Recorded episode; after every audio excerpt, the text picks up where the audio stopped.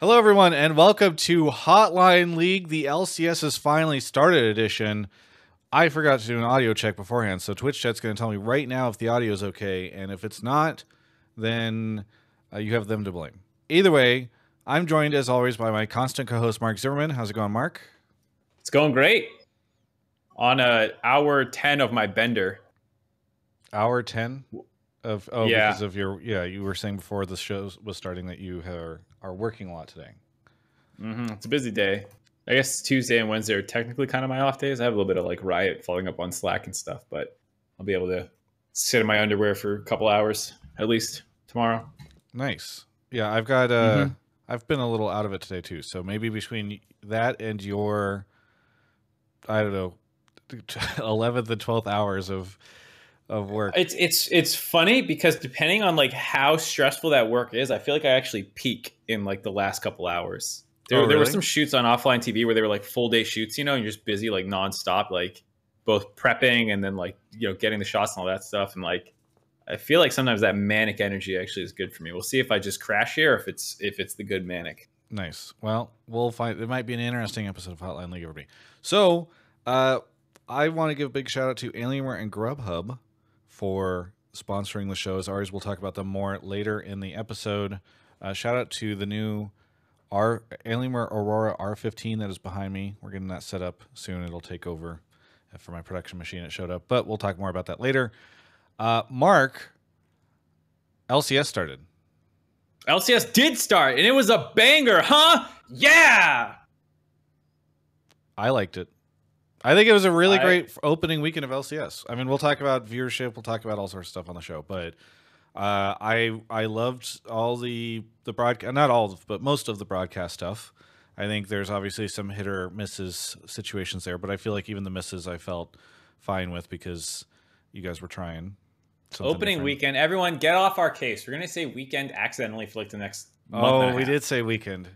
I've, I- I've been saying it constantly. it's actually that's been one of the biggest things. Is it is bizarre as somebody who has done this every weekend that it's been for years and years and years and years. Like Friday ended, and I was thinking to myself, okay, so tomorrow we have Hotline League. The week starts, and instead I'm like, wow, I have a whole weekend. It is it is very strange to get used to. I mean, even just like the blame game, because before it was like, oh, I would go right into Monday, and then I would do like all my third party stuff on Monday, and I would still be off Tuesday, Wednesday, or Wednesday would usually be on again. I have Tuesday, Thursday off, and like sometimes Friday, and now I'm just like, I guess Saturday, Sunday's technically off, but I had to do the blame game yesterday so that I could come out today, because otherwise blame game's coming out Wednesday, and that's just like way too late for like what is a look back piece of content. Yeah, yeah. I mean, I think Hotline League is going to get very interesting. Uh, you and I haven't talked about this yet, but next week I am in Arizona speaking on a panel, and I fly out on Monday, and I get back late Tuesday. So we need to figure out when we're going to do Hotline League next week, uh, which should be interesting. Yeah, that's uh, I don't know. It's such a Maybe should weird. it-. Maybe we should just cancel the show forever. Oh, I don't want to do that. That's okay. This is the manic energy I don't need. Uh, um. By the way, I so is this? A, I feel like this is the first time that you and I have been watching a show in sync together. Uh, I feel like you usually lag behind. I usually lag behind, or I just don't watch it, or I'm watching something else. You're watching something different.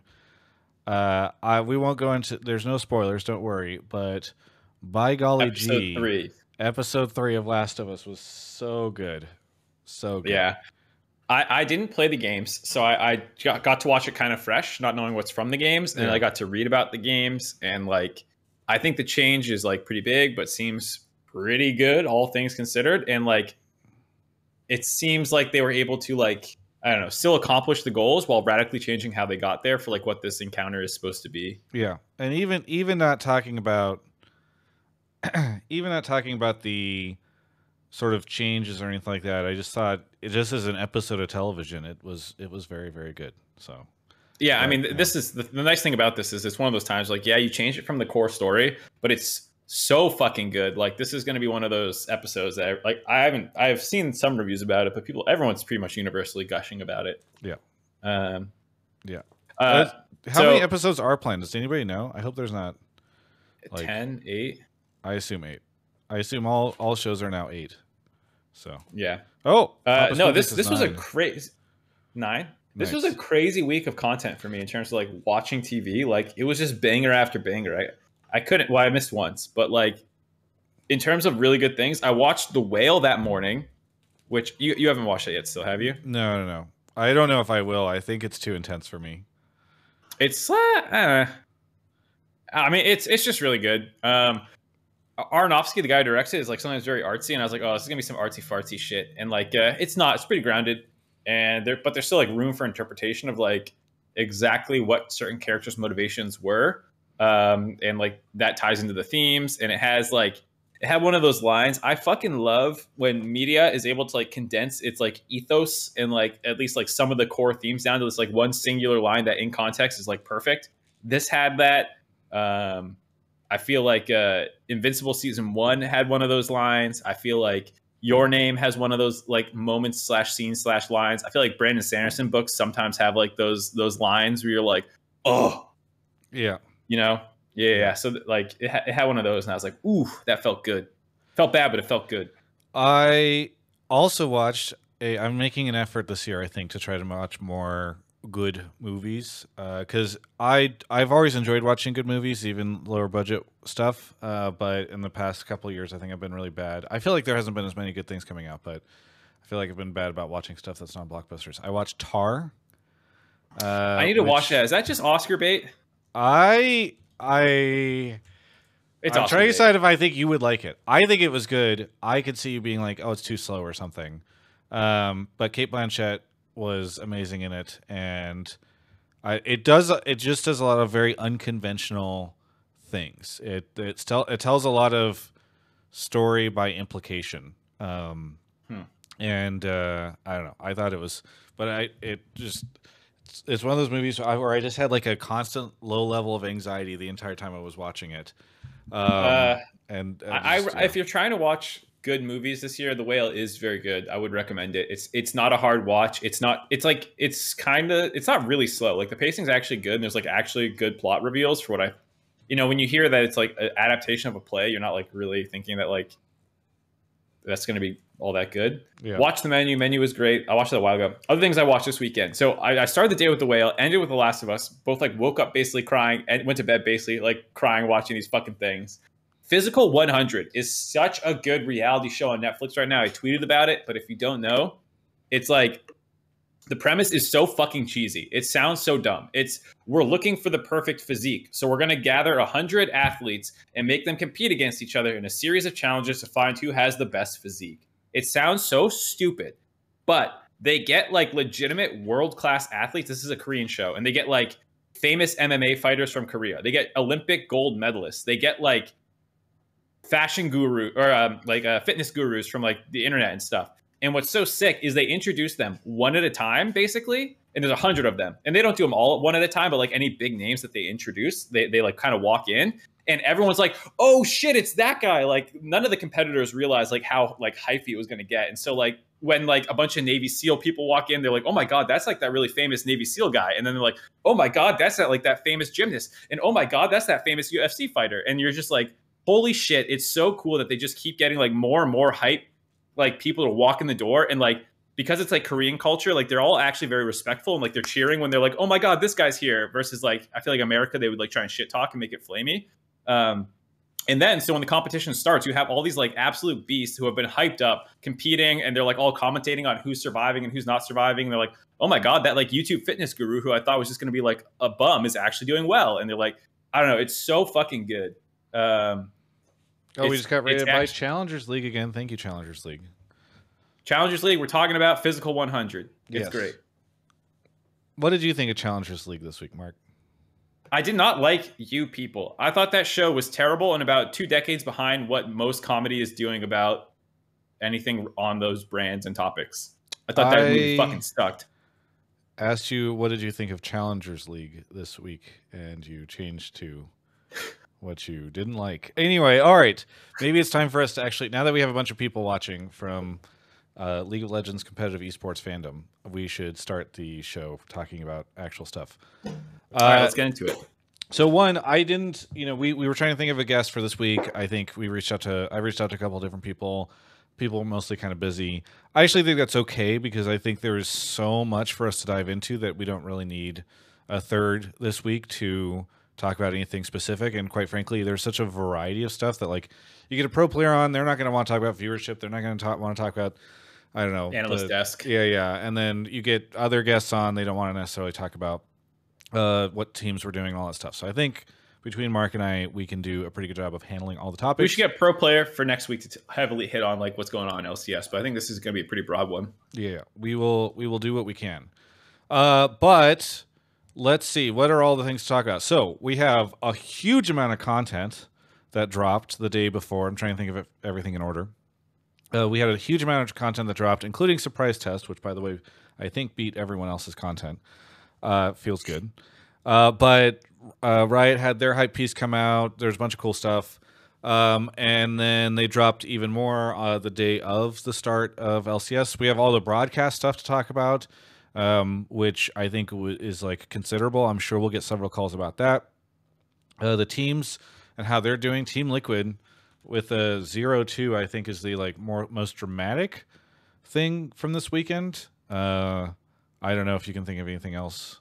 Mark. I mean, I think People are TL, CLG, and TSM being 2002 is like all equally surprising. yeah, Um, and like all of them are basically asking, like you're basically asking the question, like, is this actually their level, or are they going to rise slash fall? yeah, yeah. Um, Yeah. Uh, well, so to that end, before we get any into anything, I thought of a fun game that we could play, and I did not tell you this. Okay.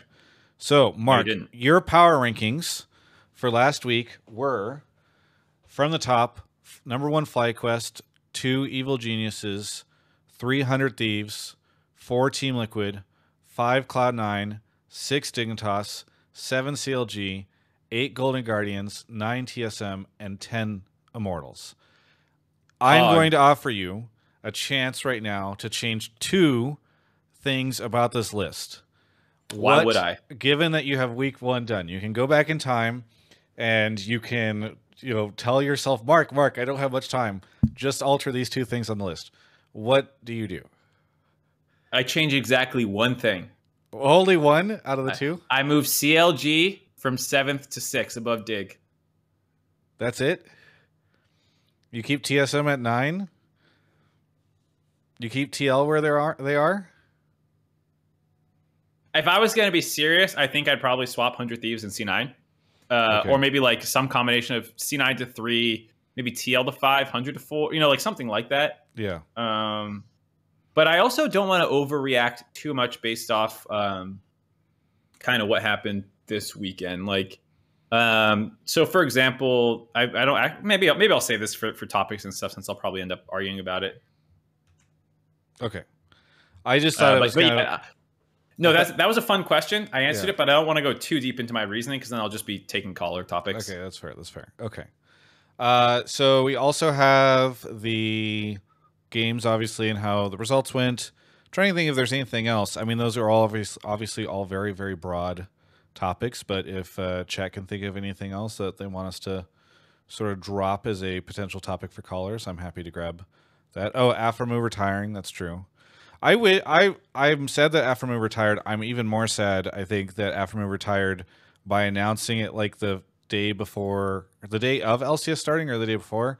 Uh, it was just a weird time for that news to break. It, it felt like that dude. That day was crazy because I was in rehearsals for LCS Yeah. for like the opening day, and just every team put their content out that day. We put out content that day. Afro retired that day, and so like I was just slamming content between like rehearsals and Yeah. like like it was just like a It's- fucking whirlwind day. it was the i feel like it was interesting what was very clear to me was that everybody was working up to the last minute to finish their content because we had just a massive drought of content for so so so long and i know lec started a little bit before us but they had so much content coming out for a while et cetera et cetera and um and the the i've never seen just so much content come out all on one day uh, like I did the day before LCS, which I thought was really cool. It, it hit pretty hard the idea from all angles that LCS was starting and sort of helped the teams put their stakes in the ground, all that type of thing. So I thought I think good. it was cool.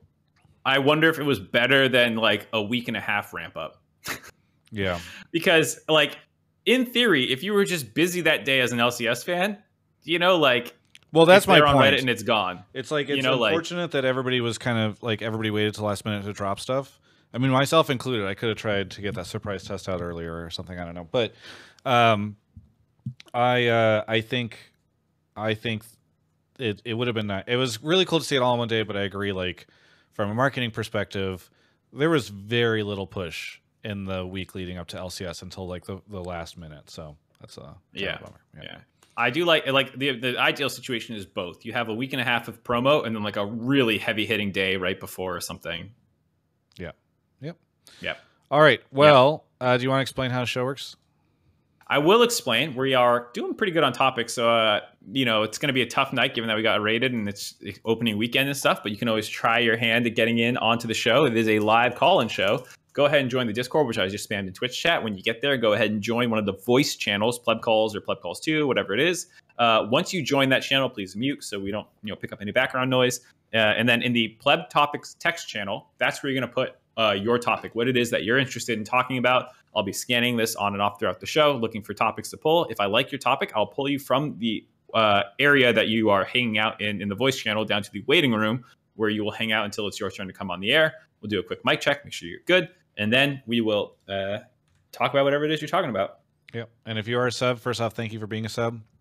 Really do appreciate it. There's always a drop in subs around this time of year, so um, nice to see everybody coming in and supporting us. You, you know what? I am such a fan of the changes to the time slot of the LCS.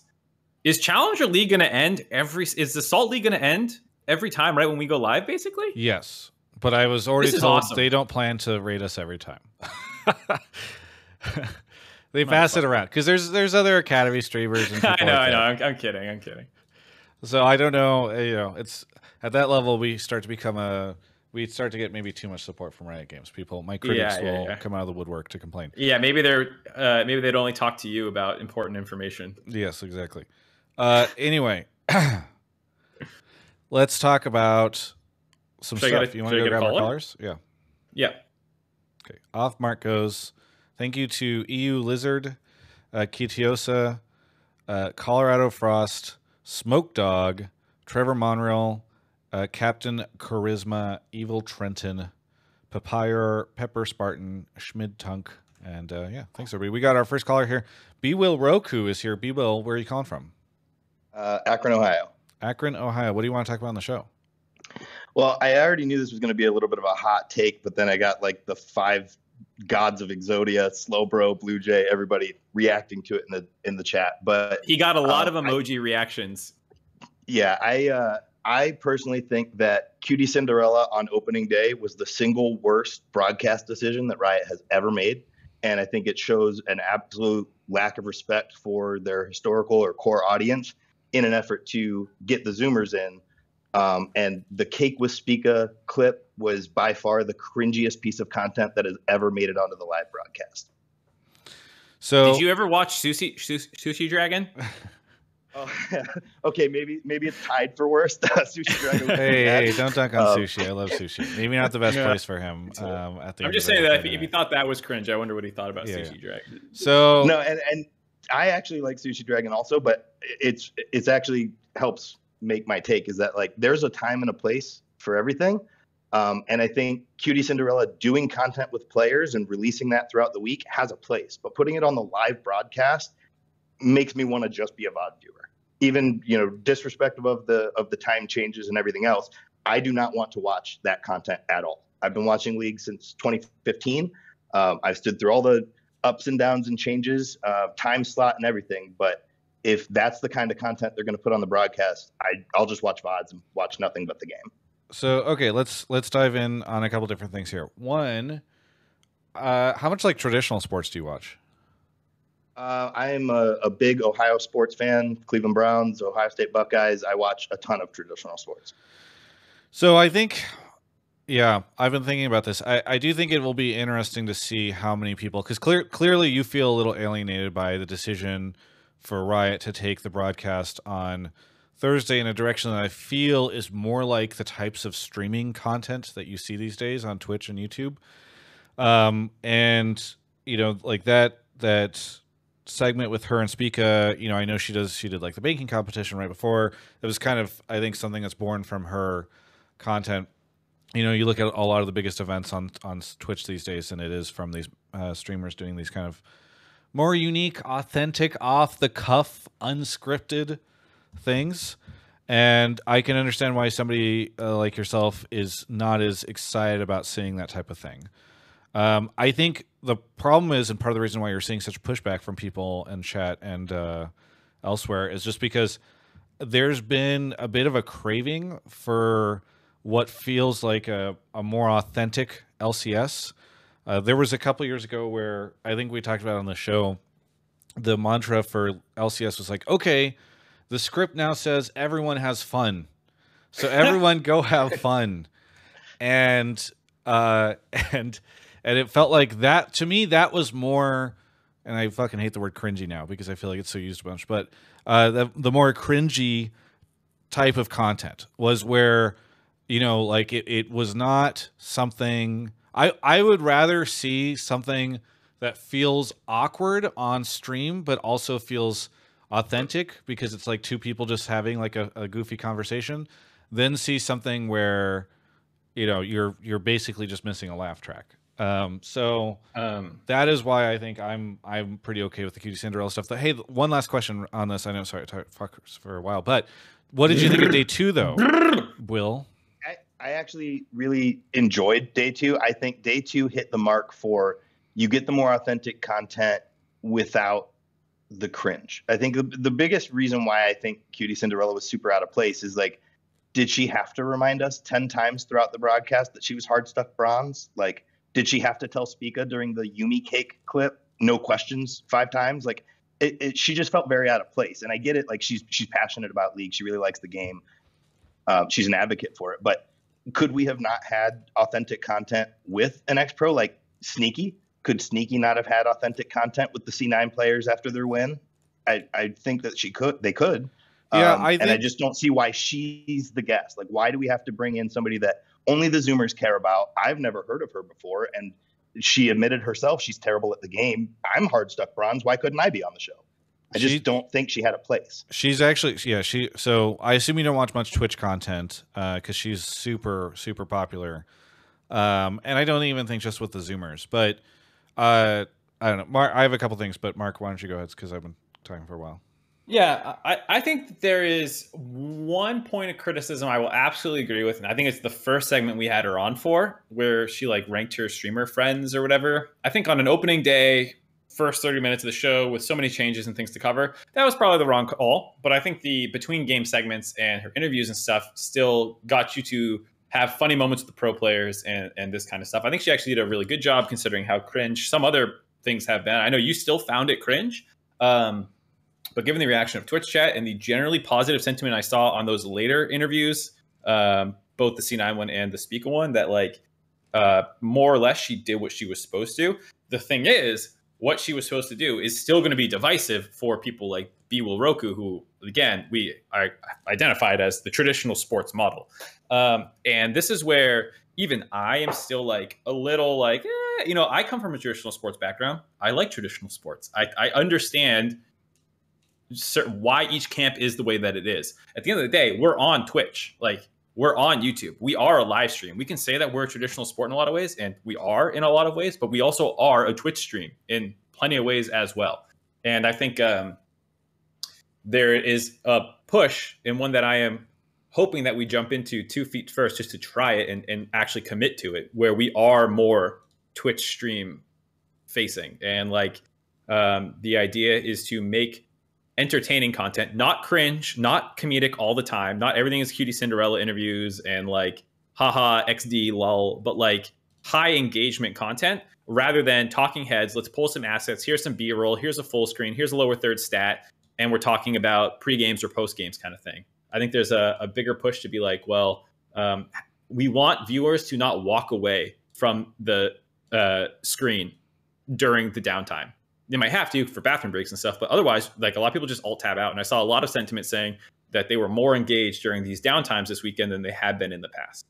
Um, so like there are some people like B Will Roku who, you know, like it, it is a very different kind of content, so I understand why it is somewhat alienating. Um, but like, I think this is something that I don't think everything's going to be as over the top as the opening day was with QTCinderella. And I think you can raise the point that, hey, maybe opening day is not the right time for something that's a little bit more off like color than what we typically do. And like, I, I think there's a conversation to be had about that. But I do appreciate that she was a very different look that people were able to get more out of Spica and Bwipo than like, and, and or, or Fudge and uh, uh, Blabber, excuse me, than like most of our interviews typically do. Yeah, I think. I, oh, go ahead. Uh, I was going to say I I agree with getting uh, people on that are going to get more personality out of the players. I I have for a long time agreed with a lot of the sentiment on this show that like we need better narratives. I think probably the most successful between game segment between the two days was actually like the little story time thing where Emily was leading story time and then they did the mm-hmm. closer mm-hmm. drawing thing. Like we got to know more about closer. We had an entertaining segment, but it didn't hit on cringy. It was still informational. They had a lot of fun, and that even though it's not traditional sports broadcast and it's not what I'm used to, I'm okay with that kind of content. And I actually really enjoyed that segment. I just think well, baking Yuumi cakes with Spica is, is not is not the right way. My wife kind of ridicules me for watching LCS, and she walked in during the cake with Spica thing and was like, "What is this?" And I told her I was watching LCS, and she said, can they just go back to the games? This is awful. And my, and my wife doesn't even like League, and she would have rather me been watching a game than watching Spica baking cakes. Uh, so unfortunately, the turnaround time is something that exists no matter what. Uh, we're never there. We're, like we might be filler content, but we're not like a filler arc in anime where we're literally just stalling for fun. You know, like uh, we need to get like there's 15 minutes basically, no matter what, that every broadcast in the world has minimum 15 minutes of turnaround time when you have new teams taking the stage. Uh, so no matter what, some content's got to go there. We can't just start the game. Sorry to your wife, um, but I think um, the the I think there's a, a, misconception that like entertainment and high engagement means no analysis, and I think that's where we're gonna have to try and make sure we find the mark. Obviously, opening day was not quite that. I, I think you you yourself have said that day two is closer to that. Like um, high engagement analysis content is like more like a blame game, which is like snappier and faster and has more cuts and edits and things like that than um, when it's four talking heads, as it's called in the business, and you just have four people sitting around and shooting the shit. Um, I think that kinds of talking heads will be less prominent. And this is a, another topic that that's kind of touched on. Someone, some people, in, a lot of people are talking about it. Like Dash still fits into this model, even if it's not the talking heads model uh, and I don't want to look like I'm hiding from that conversation. I agree that yeah, a, a professionally trained actor can obviously fit a lot of of different roles than just the host of the Talking Heads segment. So you know, I understand that that point that a lot of people had as well. Um, but like, that's a different conversation. Um, I just wanted to acknowledge that that. Uh, uh, but but uh, the final thing I was going to say is just that I think the the the general approach, and I I feel like somewhat obligated to talk about this because I don't think the LCS did a good job presenting what we were going for prior to to opening day and stuff. Like I saw people thinking we legitimately just weren't going to have an analyst desk and stuff, and like that frustrated me that like we didn't do not me specifically, but like the LCS did not communicate what the desk was going to look like, and so people like you are just like slapped in the face with this like stuff that you weren't ready for. Um, and like I understand why it's jarring, and like that's why I'm trying to be more vocal now that like we're going, I think, and it's fluid still. Like we're going to adapt to what people are liking and not liking. But I think the, the general idea is like, let's have higher interest pieces, uh, more effort in between games than we used to do, which is more sports center esque talking head. I think the other thing I will I will say about the stuff is I think I am happy that you said that you like the Bwipo stuff on Friday because I think that is a good balance for the broadcast where one i'd love to see them have a special guest every day. I think that it i kind of think of it as though it's a podcast or something along those lines. Like there are times where my favorite podcasts have a guest on that i'm less interested in but other people might be more interested in vice versa. I'm sure that happens with hotline league. I mean we see obviously see viewership variation as depending on who we have on and what the topics are. But i think balancing like the special guests with like, and I know you'll hate this, obviously, B Will, with somebody who is like a QTCinderella, maybe is a fan of League, but is also not an expert or ex pro or something like that. And then also having a day where you have something like Sneaky come in. I think that that could be a really great thing for the league because, I, I mean, the reality is, uh, B Will that the league is struggling, and it needs to, it needs to to reach a wider audience than it has been, and I do think that, like, there was a funny clip of Hasan flaming QTCinderella and he's like, "Why did they have her on or something?" And that tweet would vocal, you know, he's watching the LCS on his stream because Cutie P- QTCinderella is there. I know you maybe don't even know who San is now that I realize it, but like it, it is this is it's it is getting the league more exposure, um, and I think that that is like a good thing to try at least for spring split. Yeah, I, I agree with getting guests on. I think the uh, using pro play like when Vulcan casted a game like that that's great content that gives us more of his personality that can you know bring um, some more viewers and I don't disagree with having guests on I just feel like th- there had to have been at least 10 better choices like I mean Sneaky's Tyler not going to bring a new audience. Right, like No, Bwipo's not going to bring a new audience. I, I think even it is Tyler went to delightful that for point. all of us. Like even Tyler1 in the LCS fan overlap is probably pretty big. Uh, you know, like if you know who Tyler1 is, you probably know what the LCS is. maybe Right, maybe but an interesting if you person. actually cared about league if it, let's let's say QTCinderella brings in uh, 5,000 viewers for the day that she's on are they coming back on Friday when she's not there because not all five thousand, but the idea is that you can cat you keep five hundred, maybe. You know, like that's that's the the hope is that yeah, if even if some people aren't there, or maybe some of those people tune into the finals because they hear it's a really cool thing, and so you know whenever they hear that the finals are happening, it's cool. I think maybe another And- great guest would be Scarra, right? Maybe he's somewhere in between. Uh, Mark, go ahead. Oh, I was gonna say, and they're not mutually exclusive. Travis's point, like there's like I pitched a segment with Sneaky today that like hopefully we can get him, and and a lot of the times it's not just like the LCS can fucking make anyone they want appear. Like if Sneaky doesn't want to show up to the LCS because we're not paying, like I could be wrong. I don't think we're paying day rates for these people like to to do this. You know, like I, I could be wrong again, but like you know, um, Mark There's a lot of Zimmerman reason- confirms Riot Games scamming influencers. We'll pay you an exposure, guys. Come on down.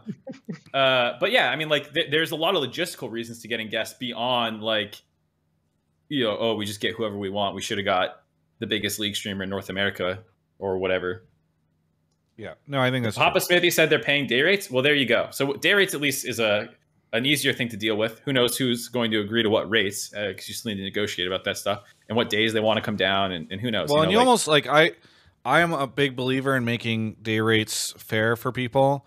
I also think there's a world where if you start offering people too much money, it's like, are they coming on because they want like the opportunity and they like the LCS, or is it just start to become like a money making opportunity? You don't want a situation where people are coming on for the. I mean.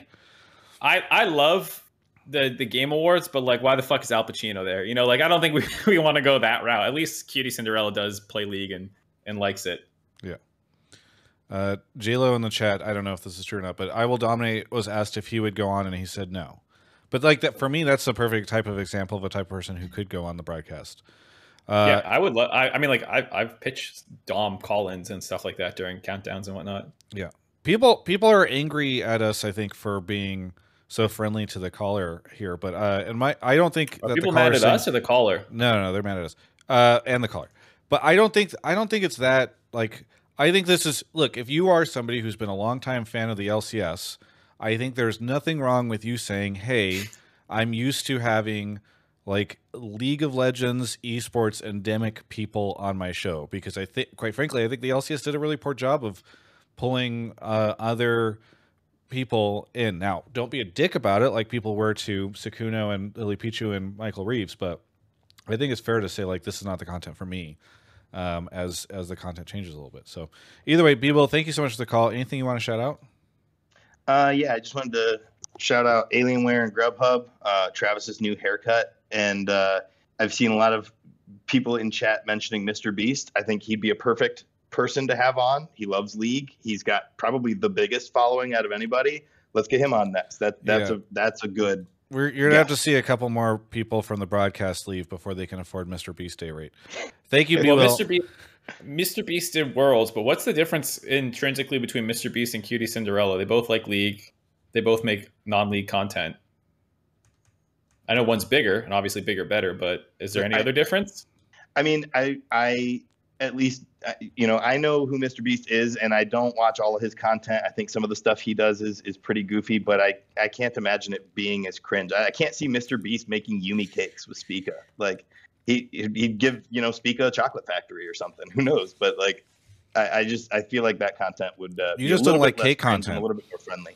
And You're- it's especially like you're a pastry he- hater. he's somebody who has voiced his desire to have a team one day. So like bring him into the scene, open the arms and, and just welcome Mr. Beast.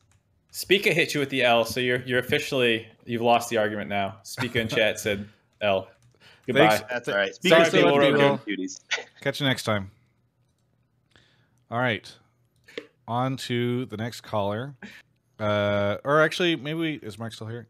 Yeah, we let's do it. Let's do a quick break. One second. Let me. Let me Where would I to go? The show. I to the other room because sometimes I say let's take a break and then I realize you've already switched. But I have my room. cam on. You can see what room I'm in. let's move on. Anyway, let's talk about Alienware. So behind me, officially, I've been uh, installing new software and getting all the updates going and getting everything going to transfer over to the new Alienware Aurora R15. Aurora. R15. Aurora. Yeah. Oh, Alien Aurora. One of those nights. Uh, and I am very, very excited about this. This has a 4090 in it. It's got a four terabyte SSD, an i9 13900K. So it's just a fantastic beast of a computer. I really appreciate Alienware sending it my way uh, because it's the type of thing that I'm going to be able to use for quite some time. And uh, we'll put a lot of 4K videos exported out from that video or from that computer which is going to be fantastic to have as another piece of hardware for the Travis Gafford Industry Studios. Uh, either way, thank you so much to Alienware for sponsoring the show. If you would like to go check out their stuff, you can do so at alienware.com slash Travis. There's a link in the description. Uh, Akshay seems overkill for Genshin. I might be streaming some Genshin tonight. We'll see. Uh, either way, thanks so much to Alienware for sponsoring the show and uh, really appreciate their support. Mark is off to grab the next caller. Thank you to Gavocado, TSG Crush, User Leet, Danny Grimm, Mithra Blue, Darking, Beans, the Dixie Cup for gifting us up to LS, uh, Gotcha J, McDuggan. Sherman is here. Thank you, Sherman. A Karn Liberated. Thank you. Is a Karn Liberated a Magic the Gathering reference? All right. Mark should be here any second. Hello. It's Hello. wait. Is this Tom Solo mid? Yeah, I, I'm rebranding. Uh oh. All right. Okay, not Tom Solo mid guys. It's T Bone one three three seven. Elite Mhm. gamer T Bone coming in with a Oh, hot take. Mark, Mark, you know I actually have to moderate the comments and everything uh, whenever he comes on. Okay, what's up, Tom Solomid? What do you want to talk about? You have to moderate the comments. Okay. Uh, my take is that um, Bwipo should be the starting jungler for TL. I think that he's a better uh, jungler than Pyosik. And more importantly, I think that Bwipo would actually kind of cure what TL seems to be lacking right now. Now, like, yeah, it was only one week. Maybe this was just like a freak, weird, like, I don't know. But even Impact talked about how TL just doesn't have direction right now. And if you want like an actual direction on the team, Bwipo is one of those players who could actually like you know, tell a team this is what we're going to do, this is how we're going to do it, this is when we're going to go in. I, I gotta say two things. One, this is not Tom Shu. Tom Solomid is another famous Hotline League caller. All right, different people.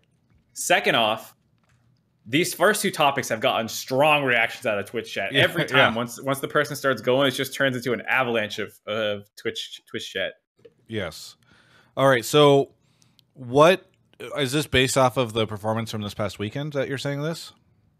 Um, yes, but also to be completely honest, I kind of had an adverse reaction to TL signing Pyosik from the start because this just like to me seemed like it was 2020 with Broxah all over again of just like okay you have a team that like goes to world finals and yes uh, DRX actually won instead of what Fnatic did but just taking the worst piece of a world's winning roster and just assuming that it will be a top 3 player in the league. And I just don't think that Pyosik was ever going to be a top three jungler in LCS. And it's just like, it's clear from what I'm seeing so far that one, that's true. And two, again, just like on the Bwipo side of things, you know, if even Impact is saying this team just has no direction, I really think that Bwipo could actually give this team a direction. And yes, that direction is towards enemy fountain, but still, that's something. All right, Mark. Give us the. Week I thought this was I thought this was a Travis take. Was it? Who do you like better? Who do you like better?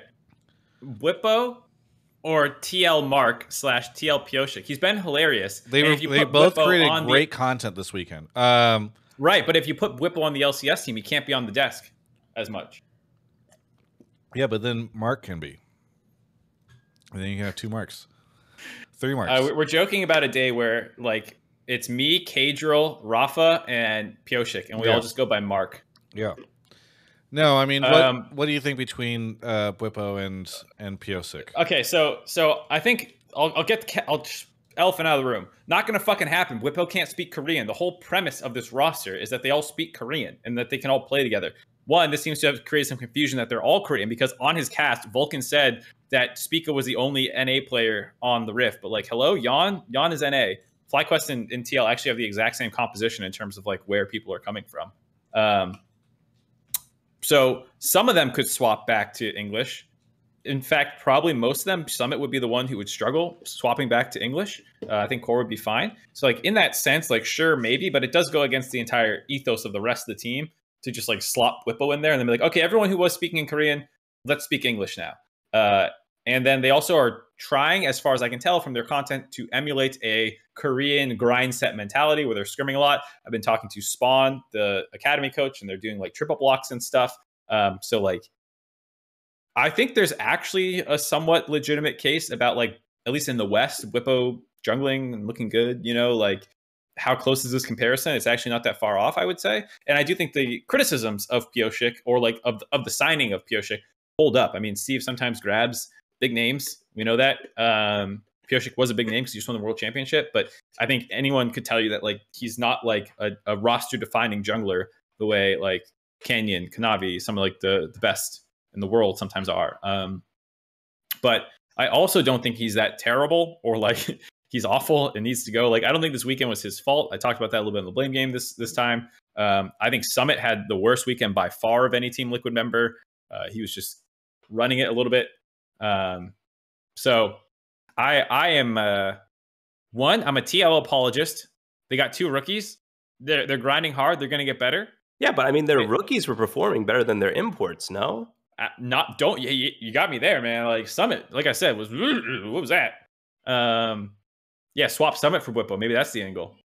Maybe swap both them for Bwipo, and Bwipo plays on two computers. or or Bradley and Bwipo. no, The biggest thing is that I just feel like the roster is more bought in right now in Pyosik. So even if you like theoretically think that like he's a better player for the team, I think it's just not going to work in a world where like those those other four guys are like. I can't imagine going to those other four guys and being like, by the way, guys, we now got Bwipo in. We gave Pyosik one weekend and uh Summit fed, so Well, I it's mean- Bwipo's turn. I- even if Tom's saying like mid split things don't get better, then you go to Bwipo. Like even then, it still just seems to clash with the entire identity of how this roster was built. And I'm not ready to give up on this roster at all. That was a shit weekend, I've had shit weekends, and then our team rallies and gets a little bit better. So you know what? You take the zero two sometimes. It feels bad. You grind it out. You get out there and you, you be somebody next week. Can I offer a counterpoint real quick? No. Okay. Yes, go go ahead. I was kidding. I didn't think you'd say okay. Look, I, I always yes and. Well, like I I wasn't saying like this whole weekend is just like defining. I just kind of thought this was going to be Broxah all over again. Let's say by the end of the split that they're still not top three with this roster. Like, do you think that Steve just says, "Okay, we'll be better by summer," or do you think that You they make changes? I think you kind of have to evaluate how you get there. Like if let's say Summit is just perma coin flip, either running it and costing you half your games or smashing half of them, you know, like but your rookies look pretty good and like maybe Pyosik stabilizes. Like I can kind of see a world where you're like, maybe we just want a more stable top laner or something. Um, I'm not like fully opposed to any roster changes if this team needs them, but like I would it would really depend on what's actually happening and costing them wins. Because if their rookies are just struggling to keep pace with like Prince and Vicla or something, you know, and like then like okay, well they'll get better with time, I assume, and let's let's see how summer goes and stuff.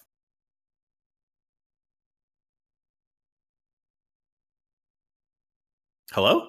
Am I supposed to respond Travis- to that? I thought that was just Sorry, Travis, I mute- Travis was muted. I muted. I muted. Uh, I here. Help me out here, Mark. Okay. Uh, here's the argument against Team Liquid, and the the anti for them is because everybody I feel like has targeted Pyosik, but it's pretty easy to actually just target this whole team. Be like, oh yeah, Pyosik was super overhyped, got carried in World Finals. Summit was so bad that he got kicked from his team after spring. After winning MVP. Yeah. Yeah.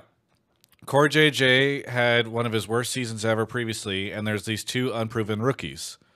So it's I think it's interesting because I am not saying that that is like the narrative that is a fair one for Team Liquid, but it is like kind of a it, those are all true things, and I feel like a, there's been a lot of emphasis put on the Team Liquid narrative of, oh yeah, they all speak Korean by the way, and also, uh, you know, they're gonna grind hard, and it's Team Liquid, so of course it's gonna be a top team, and I think there's an argument to be had that like, eh, maybe people over-indexed on that side. Uh, Maybe, but like the I, I don't know if you watch their squad. They've they've had pretty good content, but like the team seems to get along very well, and I do think that there is to the point of CLG. so did Golden Guardians of- last year. What's that? I said so did Golden Guardians last year. No, they didn't. That was a fucking lie they told the cameras, and it was not true. Oh, okay. We all know uh, Travis. Travis. We're in some of the same groups here, buddy. I know you saw what we what was. Talk Golden Guardians? Yeah, last year Yeah, whatever. Did we'll they- talk about this later. did they not fucking bench one of their players and sign River? Oh yeah, yeah, but that was that was like at the GM level. That was not uh like because the team wasn't getting along. Whatever. Okay. Anyway, let's Yeah, move so on. So, anyways the point is that uh, clg you know with the power of friendship and stuff did quite good uh, and if this team has the power of friendship and young rookies and they're working hard then let's uh let's uh let's see how they do yeah. All right. Is there 80 world mark where they bring back Bwipo? they would have to like i think just like legitimately change the identity of the team but yeah Yeah. I mean- they're, they're probably booting multiple people at that point in time. right right right I don't know. I, but i do think Bwipo could see the lcs i, I said that i predicted him on on the show to uh get some offers halfway through the year T-Bone, thank you so much for the call. Anything you want to shout out before we go on to our next caller? Uh, for once, I'm finally going to shout out myself. I've been streaming a little bit, T-Bone underscore 1337 on Twitch. Um, yeah, that's pretty much it. Thank you guys for having me on. I appreciate it. Very good. Thanks so much. All right. Mark is out to grab the next caller. Thank you to uh, Bumbling Support for the five gifted subs and Too Short for you for 28 months. Thank you, everybody. Twitch chat. All arguing about this. I think I feel like Team Liquid's going to be an interesting discussion point this year. Janked is here. Janked, where are you calling liquid from? is team liquid's always the lightning rod every I mean, year no, that's more, that's been like last year and then into this year. Previously it was TSM. Janked, where are you calling from? Hello, I'm calling from Norway. Norway. Hey, we love Yep. our Norwegian callers. Uh, what do you want to talk about on the show? Uh, I want to talk about uh, the fact that the LCS starts on Thursdays and um, and Fridays now. Uh, makes it really hard for European fans to watch it. What time is it there? least. Uh, it starts like my time. It starts uh, 11 p.m. Okay, but what time is it there now? Uh, it's uh, almost 5 a.m. Okay, so you're up now. Uh, the LCS would be Are over you by this saying point in that time. but- but- Hotline Hotline League is a better show than the LCS, and you'll stay up for us, but not the LCS? No, no, no, no. Listen, uh, listen, listen. So um, I'm not the usual European viewer probably because I work uh, night shifts and evening shifts and stuff. So right now I'm um, preparing for my night shift next night. So that's why I'm staying up. hmm Okay, that's fair. I was just teasing. Obviously, it's rough. Um, I mean, okay, so obviously this is true. It uh, it doesn't affect you. Do you have friends that it's affecting, or maybe you can elaborate a little bit on? Yeah, Sort of how you've seen this go it affect. Yeah, it affects me the weeks where I don't work night shift and evening shift, I guess. But I'm like, I- I'm thinking of it like in a uh, general perspective for people who go to school and only work night shift like normal people. Well, let me ask you because you're an EU viewer of the LCS. Did you watch LCS more than LEC? Like, what made you watch the LCS previously? Because I actually know very little about the LEC fan, or sorry, European fans of the LCS. Because obviously they do make up a decent amount of the viewership, but we know very little. Yeah. Uh, so I started playing League in like the end of season three, and uh, at the start of season four, I was looking for uh, a team to cheer for. So I started watching uh, EULCS and NALCS, and uh, I liked the NA broadcast more. So I started watching only NALCS, uh, and uh, and I was looking for content on YouTube and stuff. So and uh, I ended up with Team Liquid, with Mark, and the boys. Old school. Mark? Dom. Yeah. Okay. Yeah. yeah. All right. And then what made you Uh, decide to keep watching LCS? Yeah, I was gonna say, have you picked up LEC or are you still only NA? Yeah, so this is the first year I've actually started watching some uh, LEC, and that's, uh, I guess, because of the start timers. Interesting. But but I, I did I did catch I was able to catch the first week of uh, LCS as well because uh, I was working evening shifts. Yeah, I mean, it is a tough situation. I don't know. I mean, the it feels like the only option really was to keep LCS on the weekends as a means. Like it, it's ironic that the main argument was, "Hey, we want to make it so that it's easier to, for everybody to watch." Um, Yeah, but when they when they wanted to put it at noon, right? Right, but you put it at noon, it's not actually easier for North America to watch. You put it at two, it's not actually easier Yeah. for Europe to watch. So like the whole Yep. overlap, like you know, it's hard to choose what to watch, blah blah blah. I don't feel like that was ever going to be a good argument because even if I am happier that this thing is at two than twelve, I don't. I can understand why it sucks as an EU fan of the LCS to feel like now this thing's on way later. Do you? Yeah, but I mean, if it helps, if it helps the, uh, if the if it helps the LC uh, LCS in the long run, that um, like it gets more North American watchers, so that it survives longer, I guess. then I'd say it's worth it. But well, yeah, it, it Yeah. sucks right now for European fans. I think. it's it's weird to me because the LCS, uh, the the Riot Global uh, people that Travis had an interview with mentioned the fact that the LCS was actually the second highest performing like revenue generating league, um, behind obviously China, um, and so you would think that like as long as you can kind of secure slash grow the NA market, you're you're doing okay. I don't think you need to sacrifice Europe's fan base for that. And uh, esports charts put out a uh, like little article about how the LCS viewership was down, moving to 2 p.m. Uh, it was like 15% or something like that. Uh, I will say that at one point during the show days, I had heard that things were up for us, and I'm not sure how much that changed over the time period, which obviously esports was published. The esports chart was published after the whole week was done. But I also wonder if there's just like a disconnect in how these numbers are being counted. Um, because the LCS had uh, all co-streaming backup. You know, there, there's like kind of unlocked co-streaming, and so maybe there's some some numbers that are generally up, and maybe esports charts missing them. Like, I, I hope Travis was supposed to have a uh, follow up with uh, Riot, and I hope that whatever yeah, I mean, mid- numbers are, are. mid split or so we'll we'll I'll have to ask them how they feel like things are going because yeah it does look like like it is a weird kind of catch 22 that I feel right now. Not catch 22 it feels weird kind of dichotomy that I feel right now because I'm actually pretty happy with the numbers from this past weekend.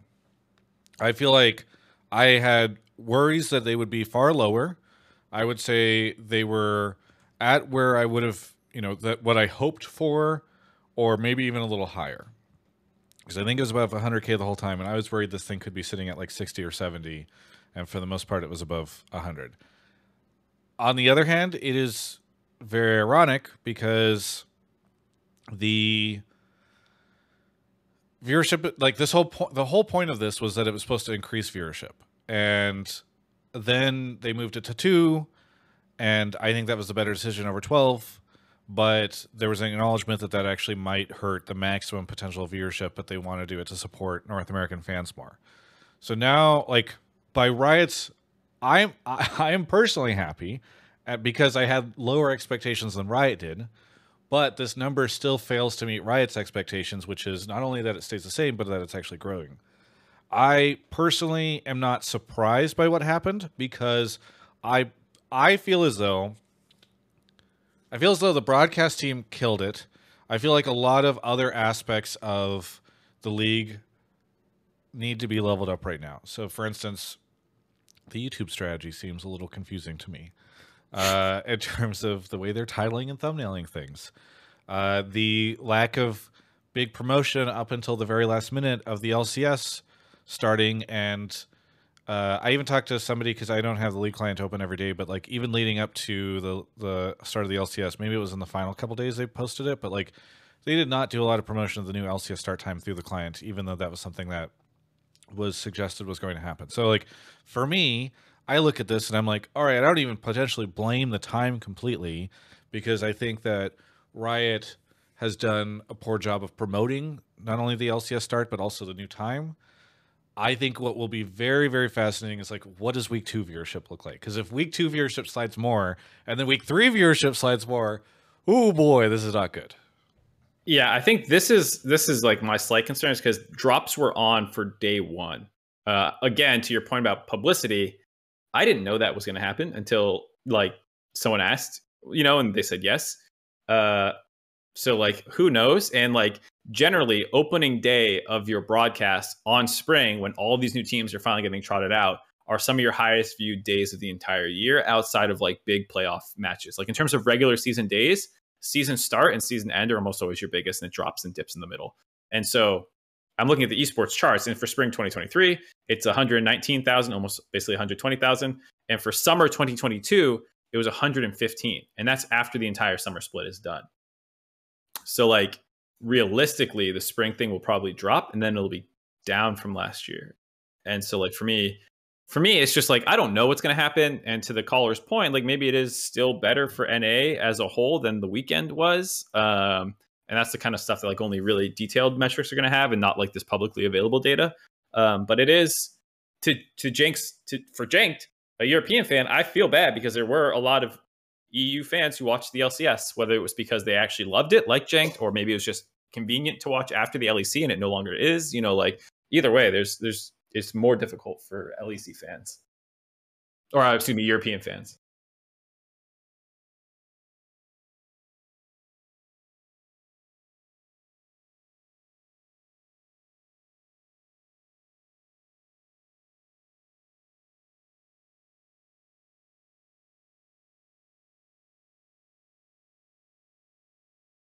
Travis, are are you muted on?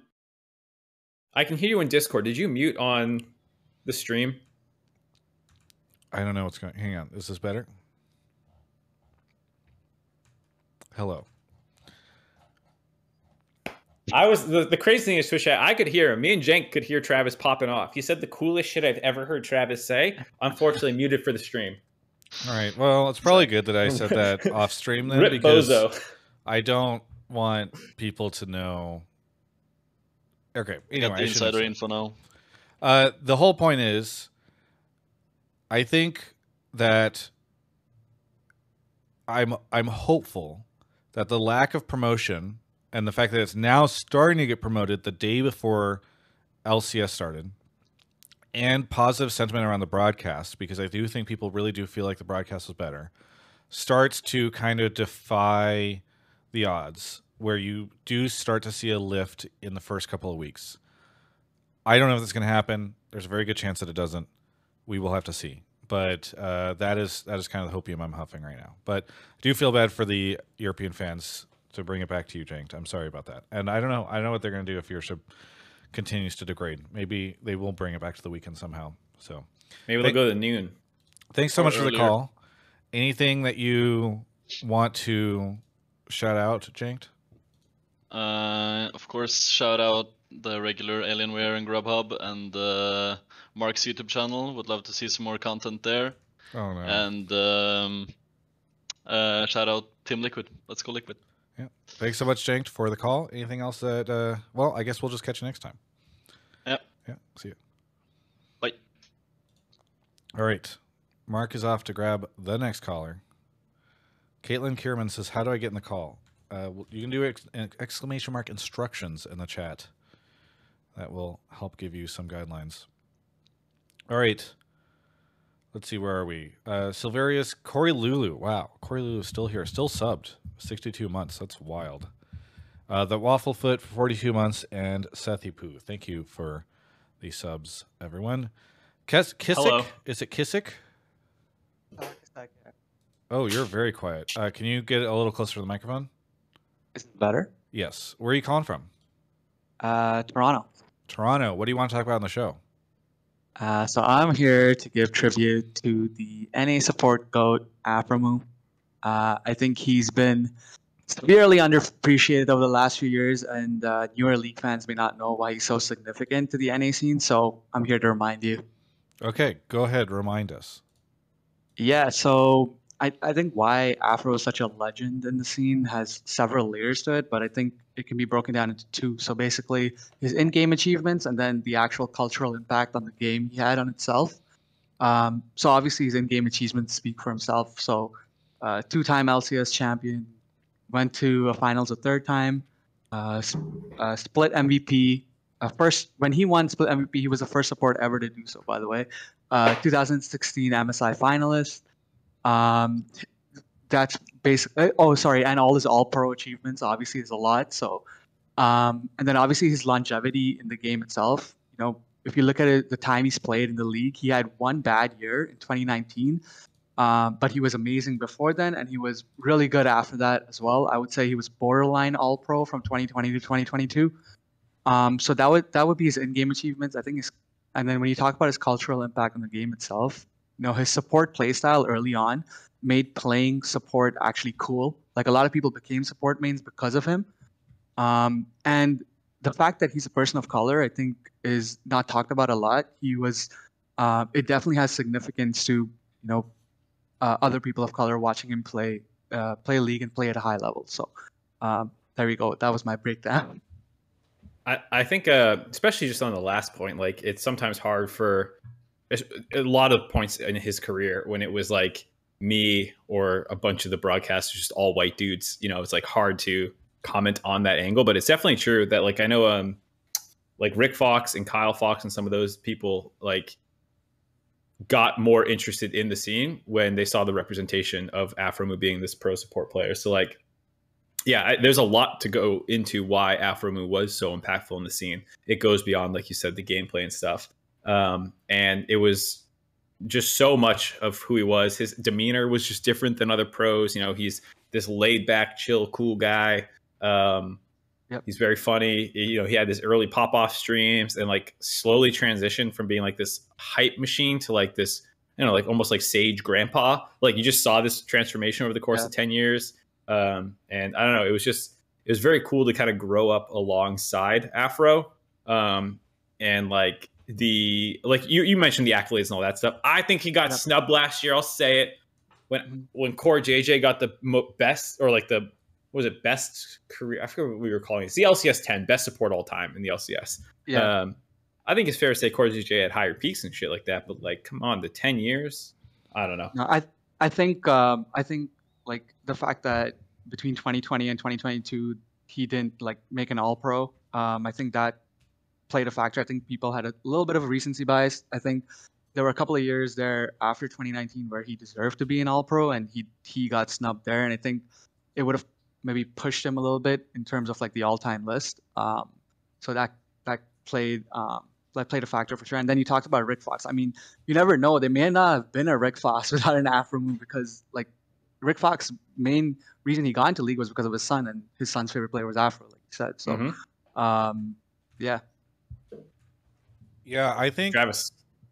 I think it's it's crazy for me to to go back and just consider how like he he ended up kind of falling out of the limelight at a certain point in time because he was really, really popular, and maybe it was a decision on his end to be less public facing and to do less, you know, streaming and content and all that stuff. And also, I think it was probably just the fact that he ended up on a series of teams that did not have great results, and and uh, it's still it's still remarkable that like I remember back in 2012, this guy, you know, being really great. I still remember when he role swapped over to start playing with Peter and uh, just what that like rush hour duo was like, uh, how popular it became.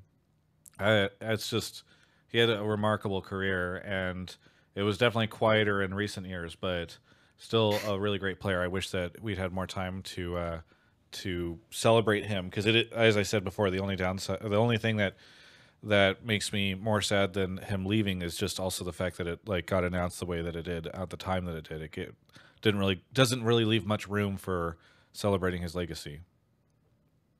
So, yeah. Yeah. I agree, and um, I, like a lot of one thing I wanted to mention was the, in uh, some people might know this that follow baseball or traditional sports. There's a stat in baseball called uh, WAR, which is wins above replacement. I always wanted to know if there was a way to track that because I feel like Aphromoo's win, wins above replacement or WAR would be really high because the fact that you know people talked about the Afro buff whenever he came onto a team, they just significantly got better. Um, so that's that's another.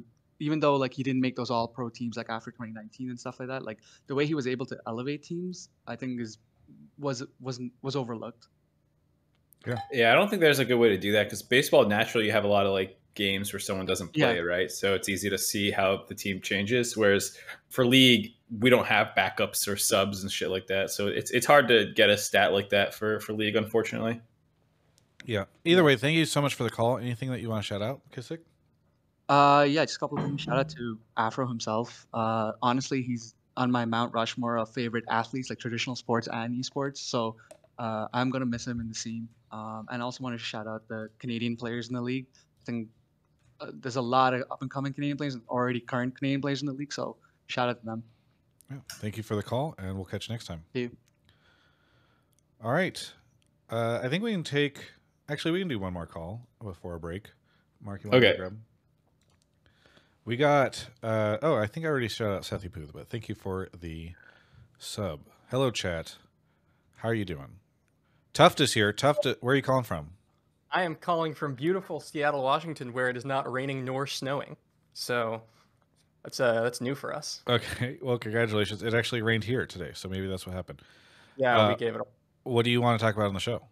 Yeah. So my take was that uh, CLG in Week One proves the idea that uh, you don't need to make big roster moves for your team to improve in the offseason. I think that especially at the start of every year, you have a lot of teams uh, that you know make really big splashy moves, and then naturally people start to look at these big shiny new rosters with all these new players, and they tend to sort of overemphasize how much of an impact or how much of a difference all these new players are going to make, and they ignore the fact that you know there are a lot of teams that you know just slowly but subtly improve in the background in ways that people may not necessarily recognize. Obviously, I am like the most diehard CLG fan on the planet, so uh, you know I'm a little bit biased, but I paid a lot of attention to this team in spring, and then obviously in summer afterwards, and a lot of the growth that they showed in summer was like really really easy to predict if you were just looking at the ways that they were losing games. And I think that when you have a team that is sort of growing and when uh, you also take into account the fact that like it's just generally kind of pretty hard to put together a good league of legends team even if you're throwing money at like the best players in the world you know? Like for every g2 there's like a dozen 2022 vitalities and tls and you know origins and whatever. Um, you know people just like don't recognize or respect the amount that teams can just like grow uh, over time I, I- think this is a great topic because Travis's most important metric for how much he cheers for a team is how little turnover they have, and so Well, no, no, no. Before we get team- into my goofy stuff, Travis loves CLG. I also love CLG Travis. We're besties. Mark, well, my I'm going to contest this right now a little bit because Mark, like the the take is you don't need to make changes to improve as a team. Do you think CLG improved as a team? Was that demonstrated this past weekend? I mean, they they were going to lose that second game, Uh, and until they beat the team that changed players. Yeah, I gotta, I gotta say, uh, every scaling team team comp is going to lose the game until they outscale and win. and uh, they were playing. As a Mark, do you comp think that just the CLG win. looked dramatically improved from the CLG of yesteryear? Absolutely, Travis, because they kept all five players together. Aren't Thank they your you, favorite I'm, I'm going to take this as a no. You don't feel that way. Well, I'm just trying to figure out how you feel, Travis. Isn't this your favorite team this year? I didn't say you think they're the best, but isn't this your favorite team this year? I don't have a favorite team, Mark. I don't. know- I don't know what Okay, you're but, doing like, here. I'm. why- I'm why happy. don't uh, am I happy that a team did not make changes in a year where every single team decided to make changes besides them? Yes, I think that's good. And I think I even talked about how I kind of hoped, like at the end of summer, I, I said I hope that they run back with this roster. Also, a roster where it's really difficult to figure out where you make changes or improvements. Uh, but I also think that the fact that they looked as shaky as they did at times in their first week back as the only team that had a consistent roster in my opinion that is not evidence that this team has improved during the break now do i think that they still could go i'm not saying that they've hit their ceiling necessarily but like i don't think that perhaps they deserve as much celebration as people are giving them like what is what this what does this look like for them in week three and week four if they can't dramatically You sound like a hypocrite, Travis. You say you don't want teams to change, but unless you're literally, eh, by that logic, winning the LCS, th- those are the only teams that shouldn't change is, is champions because everyone else needs to improve, right? I think there is something dramatically different between how a lot of these teams approach changes and the volatility that you get in them, especially from a world where we're so actively hyper prioritizing players from other regions over our own. Uh, but I don't, whatever. I've, you know exactly. so you hate feel about. FlyQuest then? Mark, would you like to discuss the topic or not? I'm just trying to figure you out, man. You're always saying things with these hot takes, but you're you're you're you're zigging and zagging all over the place. Are you are you happy that they didn't bring people in? Do you wish they did? Do you what's going on here? I'm not waffling at all. You're people. you're flip flopping. You're not waffling. I'll say that I think for CLG, I would put them over Dig. Dig does not have Ignar yet, but even when Ignar comes in, I don't necessarily see all these problems being fixed right away. Um, I'm not ready to bump them up too much more because the top five teams I have, I all think have a chance to win a championship. Team Liquid looking a little more sussy on that right now, but the A little more the other teams, they lost to Little more TSM. That's pretty bad.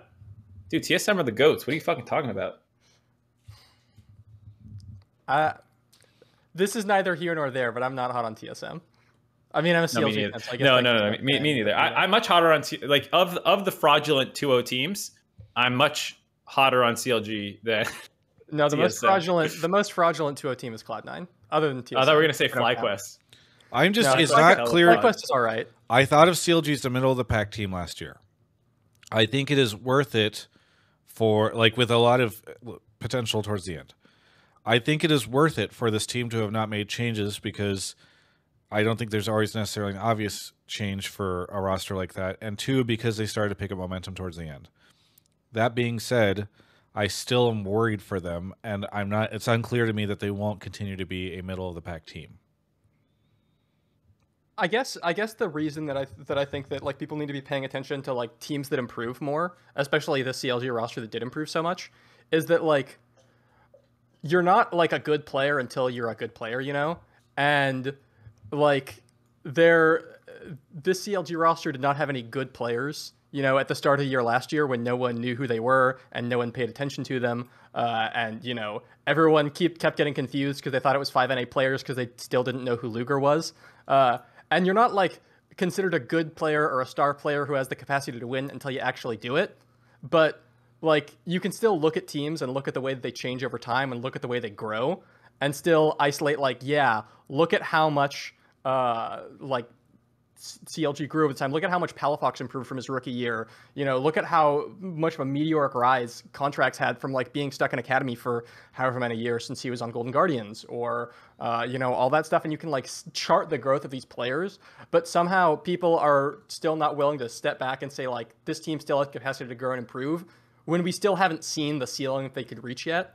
Uh, especially when you compare that to teams where like uh, FlyQuest or uh, admittedly FlyQuest is looking really good right now, or you know Hundred Thieves, for example, where it's four brand new players, um, and like instantly slam them, you know, like top four lock world's contender. Uh, when like I think CLG looked better than uh, like a, a lot of the teams looked this week who are Shouldn't they look better though? All the I rest mean- of these guys are brand new. I think that like the the first game they just like kind of turbo smurfed on Dignitas and it wasn't really close. Um, and then the second game, you know, like they lost the early game and then they just like held on with like a six or seven k gold deficit, and then like ended up turbo smurfing fights late and like clawing it back, which I think is like a hard thing to do. Um, I, I feel like there's this feeling in the LCS that like if you're not a world's attending roster, it's like you're you're you're who fucking cares about you? And I think mhm. CLG is an interesting case study because I, I do think that there's a legitimate fandom grown around this team that kind of it, like you know obviously bottomed out during the Bud Light Ace years, and then it's kind of bounced back with these guys. Where I I mean I I do agree, Travis. They're probably a middle of the pack team. I might underrate them, and some of the teams I put above them could could have have worse performances, and CLG could be fifth or fourth, even though I'm, I'm saying like maybe six now. You know, after my initial seven, even if they're in that seven to fourth range and they don't make worlds or anything, they're doing it with cheaper players, players who are very personable, who have this little chip on their shoulder, who like do have this underdog story. They're they're branding them decently well. I feel like you know I think Palafox has done a great job with his like little bit of smack talk that he's done last year, and will probably do this year. Um, I think that they're a very easy team to root for, and I think you I- think it's okay to call that a success, even if it's not an international appearance. Uh, and I do think that that is a, a fair point to make. Yep. No, I think that's that's very good. To be It- clear, but though, we agree are- that they're not gonna accomplish anything. Here. I mean, No, I just no, think- no, no, no, no, no, no. I think that when teams make changes to their roster, you are rolling so many dice. And Yeah. I think even in a world where you say, uh, is this team going to ever actually get top three with these players? Maybe the answer is less than 50%. But I don't think that you can like get above 50% by building another lineup of players confidently. I mean, how many super teams crash and burn? Well, right? and so, any any any time that this team overperforms a super team, you literally just get to meme on them. right. You know, like it's it's free content to be like, well, shit on you know, EG or whatever. Yeah. Yep. Hey, thanks so much for the call, Tuft. We'll see if CLG has improved as much as you think they have in the next couple of weeks. If they Top stay up top for a bunch of weeks, then hey, maybe maybe it You're is going to be true. looking real goofy. yeah. Well, wouldn't be the first time. Thanks so much for the call, and we'll catch you now. Oh, anything actually? Do you want to shout out? I almost forgot. Uh, shout out CLG, obviously, duh. Uh, shout out Pyosik. People need to stop being mean to him because he's like seems like the sweetest guy in the world. Uh, also, uh, shout out women. Women are cool. Uh, some people who appeared on this broadcast beforehand, who shall remain nameless, seem like they are a little bit afraid of women. But me personally, I think they're pretty good. Uh, two thumbs up to women. Go women. Th- th- Thank you, Tuft.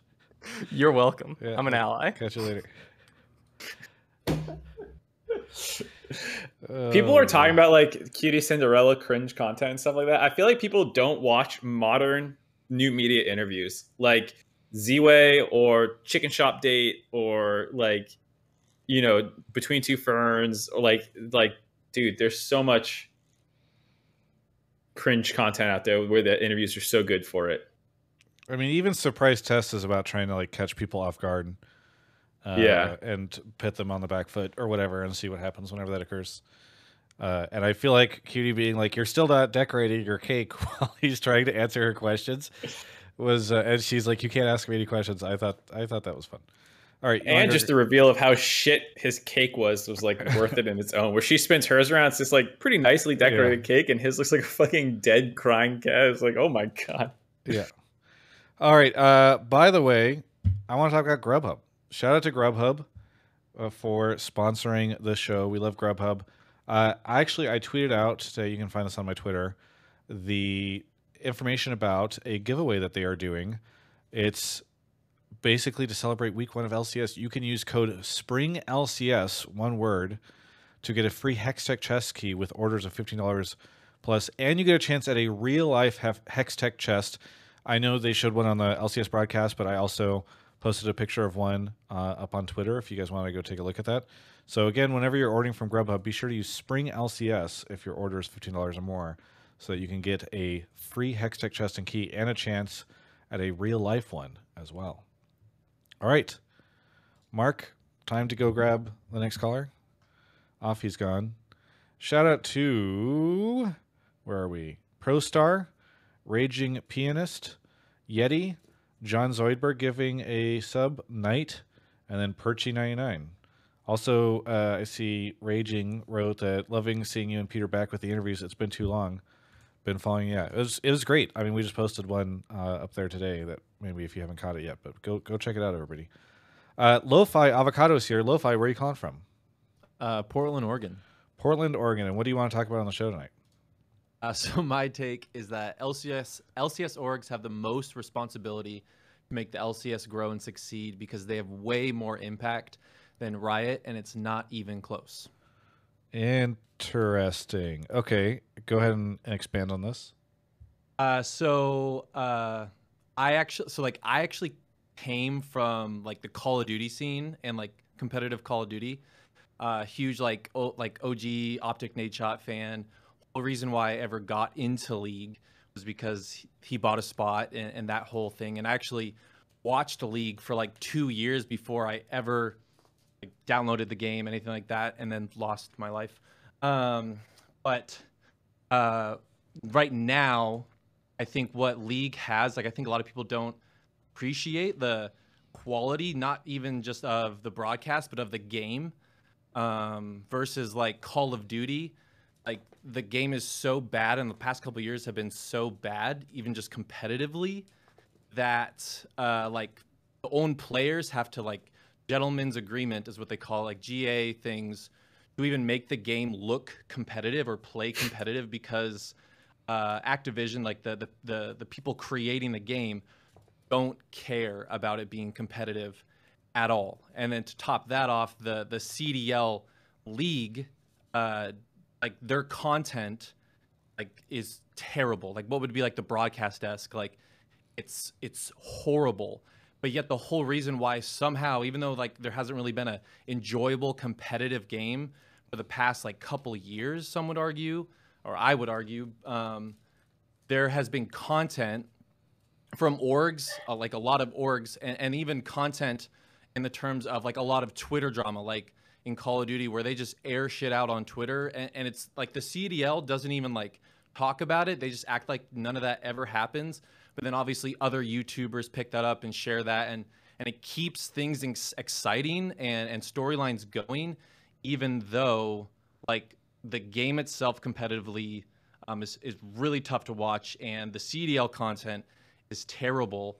Um, and so I think like a lot of pressure is like oh Riot needs to do all this stuff, but I think You like, think it's the team. Even if you took like in COD, in COD and CDL is is demonstrative of how impactful a team or teams or players can be in keeping fandom going. right and like orgs making their own content, and this I think this idea that like um like I've always like you could take a team like Immortals, like if Immortals had the largest budget to spend on like content um, and just like made it like you know made a contract for like a sixth sixth player that was content on their team um, they could be a more like increasingly more popular team than orgs that that weren't and, and it doesn't i think really the idea Okay. that we just need a win to like build Well, the so- lcs and So my, my question to you is like, what's it? What's other than some Twitter beef and like WWE style content? What is some stuff that you have seen the COD orgs put out that you've liked? Just just quickly.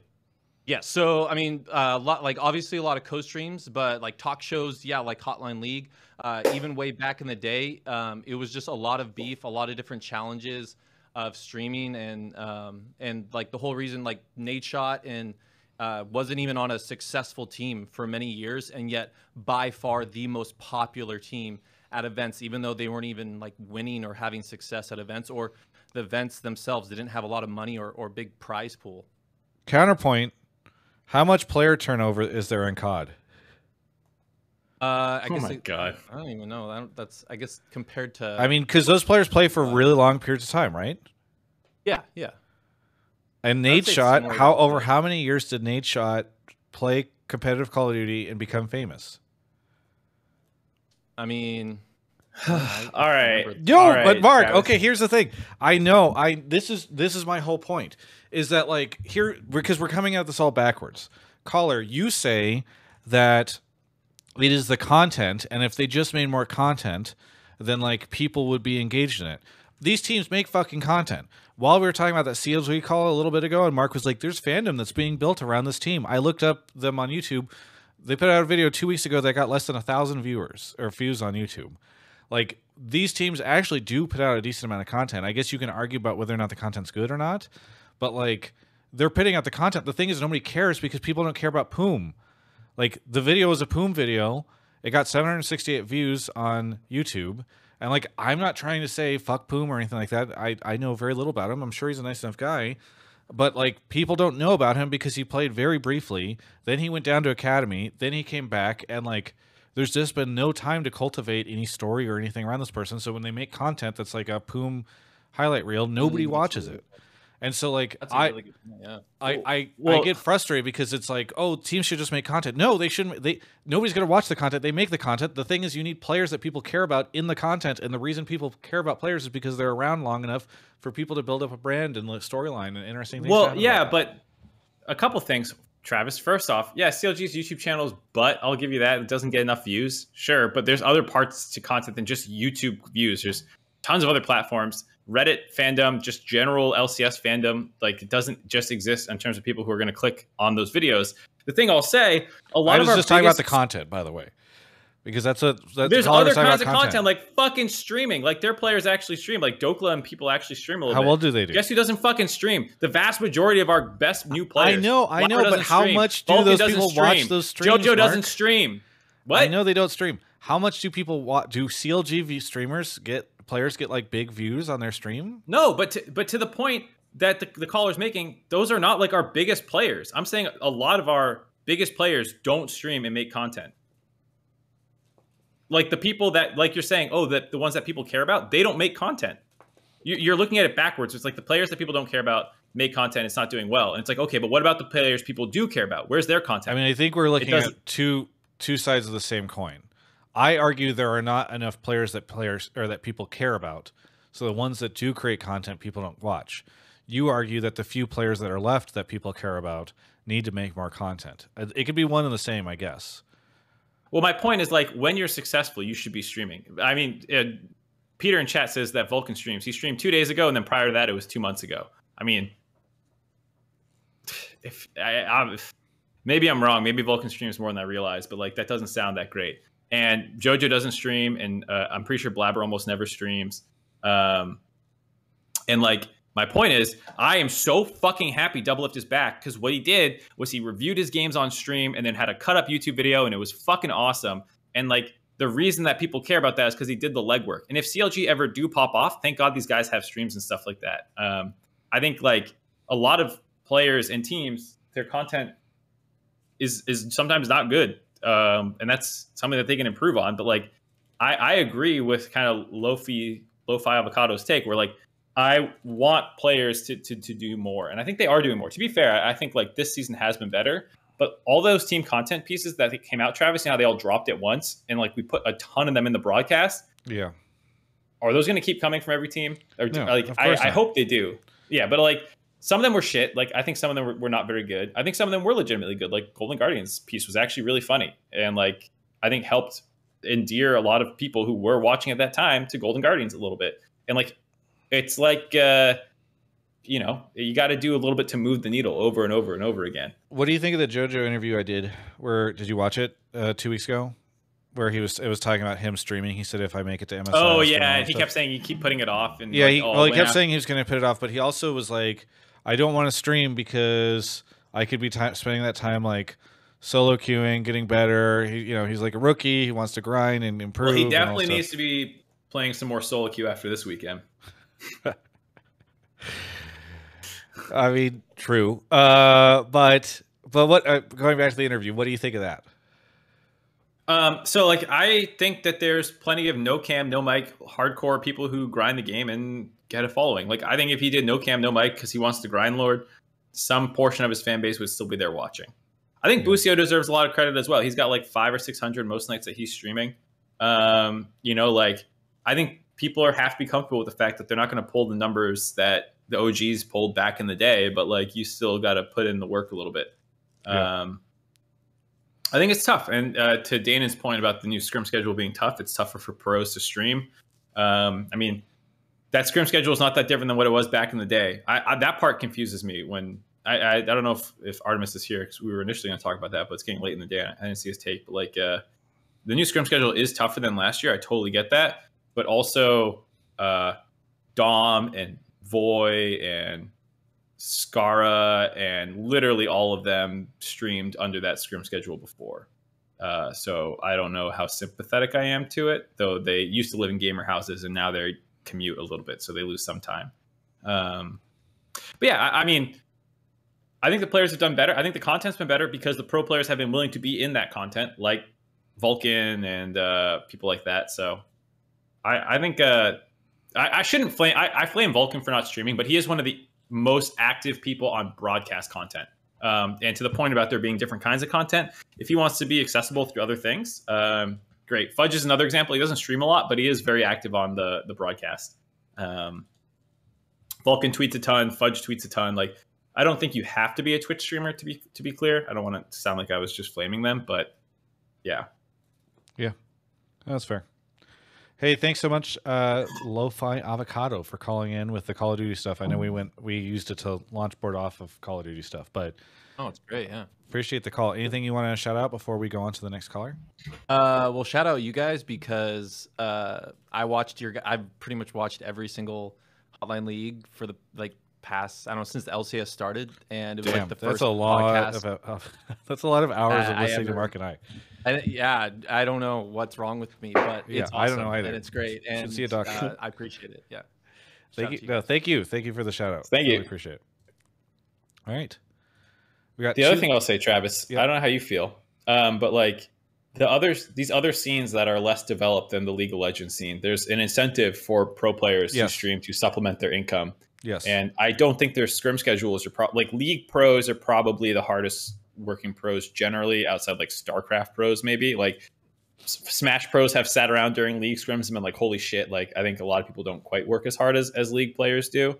yes. Um, but the, the positive side to that is that those pros then have to supplement their income elsewhere. Yes, I know. I think that is very true. Uh, that there are, I mean, in the early days of LCS, that's how a lot of streamers like that's why they streamed was because they wanted they they could double their salary, quote unquote, because maybe they were making eighty grand from playing, and then they could get another eighty grand from streaming and doing content. And now, you know, it's like, uh, do I really need this if I'm making seven hundred thousand? The Huh. players that you referenced all got fell off and got overtaken by the kids who didn't stream. I mean, Doublelift and Sneaky, I don't know if they really fell off. They they kind of like retired. They didn't. They weren't like bottom feeders when they retired. Yeah. I I, agree. I agree. All right. You want to go grab the next caller? Yeah. Um, yeah, I think there's definitely not enough data to suggest that streaming makes you worse as an LCS player. Uh, Yeti022, John Zoidberg, PhD, Knight, uh, Perchy, 99, Poggies Walkies, President, Tito, Jorban Live, Obagaba, and Gabarino. And then we got Knight6294 here. Knight, where are you calling from? With Minnesota. Oh, can you get a little closer to your mic? You're a little quiet. Yep, yep, yep. Is this better? Yes. Where are you calling from? Minneap- Minneapolis, Minnesota. Minneapolis. That's where my video guy's from. Uh, what do you want to talk Oh. about on the show? Uh, I'm here to talk shit to Mark because he put C or C9 at fifth in the power rankings, and I do not agree with that at all. After the first week, specifically, How did you feel So- about it before the first week? Because you've got more information than Mark did whenever he made those rankings. Apparently, well, to be fair, I didn't know much about the other teams, especially Fly, FlyQuest coming into the season. I, I didn't know that much about most of those players and how correct they were going to be. But I still definitely think they're at least a top three team after this last week. And Mark's always here with his C9 No. merch on, and he was he had him in fifth. So that's basically why. I First of all, every single person on that team is still in the top three role. Fudge was worried about Summit, and well, we saw what Summit did this week. Not great. He was still looking like the Summit that we saw from C9. So I literally think everyone on that team, and even uh, Diplex, came out that two on one that he had, and he got away somehow. I have no idea, but th- this team's looking really good. All right, Mark. I offered You're you at the I beginning the two options to change your rankings. I don't think you mentioned C9 as one of them, right? I was wrong about C9. I put them fifth. I should have put them tenth. Oh, absolute Whoa. bottom feeders. no, no, no. I, I think um I think if I was gonna like move them around, like I, I was kind of saying at the top of the, the broadcast, like I think you can wiggle them around a little bit, maybe put them third, hundred down to four, TL down to five, based off over opening weekend if you want to like overreact. They are end of split rankings. And I do think that C9 is a team that you can expect to hit the ground running better than some other teams, given that Jack just showed up as we start the C9 take. Who who like is you guys have a Discord where like one intern is just paid to fucking watch content until we start talking about your team and then you tune in? How does this happen? How does this happen? I think that's probably what actually happened. Is uh, Yeah. somebody in a Discord somewhere was like, "Oh, Mark is shit talking us." Yeah. Uh, right, finish no, I your think rant. um, I was joking. I think uh, you can maybe move them up to third based off like an overreaction of week one. Um, I still like FlyQuest as my favorite a lot. EG is uh, they they had the the largest goal lead at 15 on average. It's only two games, but like it speaks to the fact that they're still really good. They just need to iron out their mid game where they're trolling a lot, and I think Impact helped a lot with that kind of stuff. And uh, C9 is is probably up there right now at the top top two, top three, three teams in the league. Um, it's a question of if Team Liquid actually can get their TL and 100 Thieves can actually get their shit together because they were two of the teams that I said Yeah, I don't think that they'll be great right out FlyQuest, the gate. EG, 100T, Team Liquid, C9. So if you Right, want to put I said- them third, you need to put C9 above 100 Thieves and TL. Yeah, when I said I moved TL to fifth actually, Yeah, and oh, yeah, yeah. 100 Thieves to fourth. Yeah, yeah.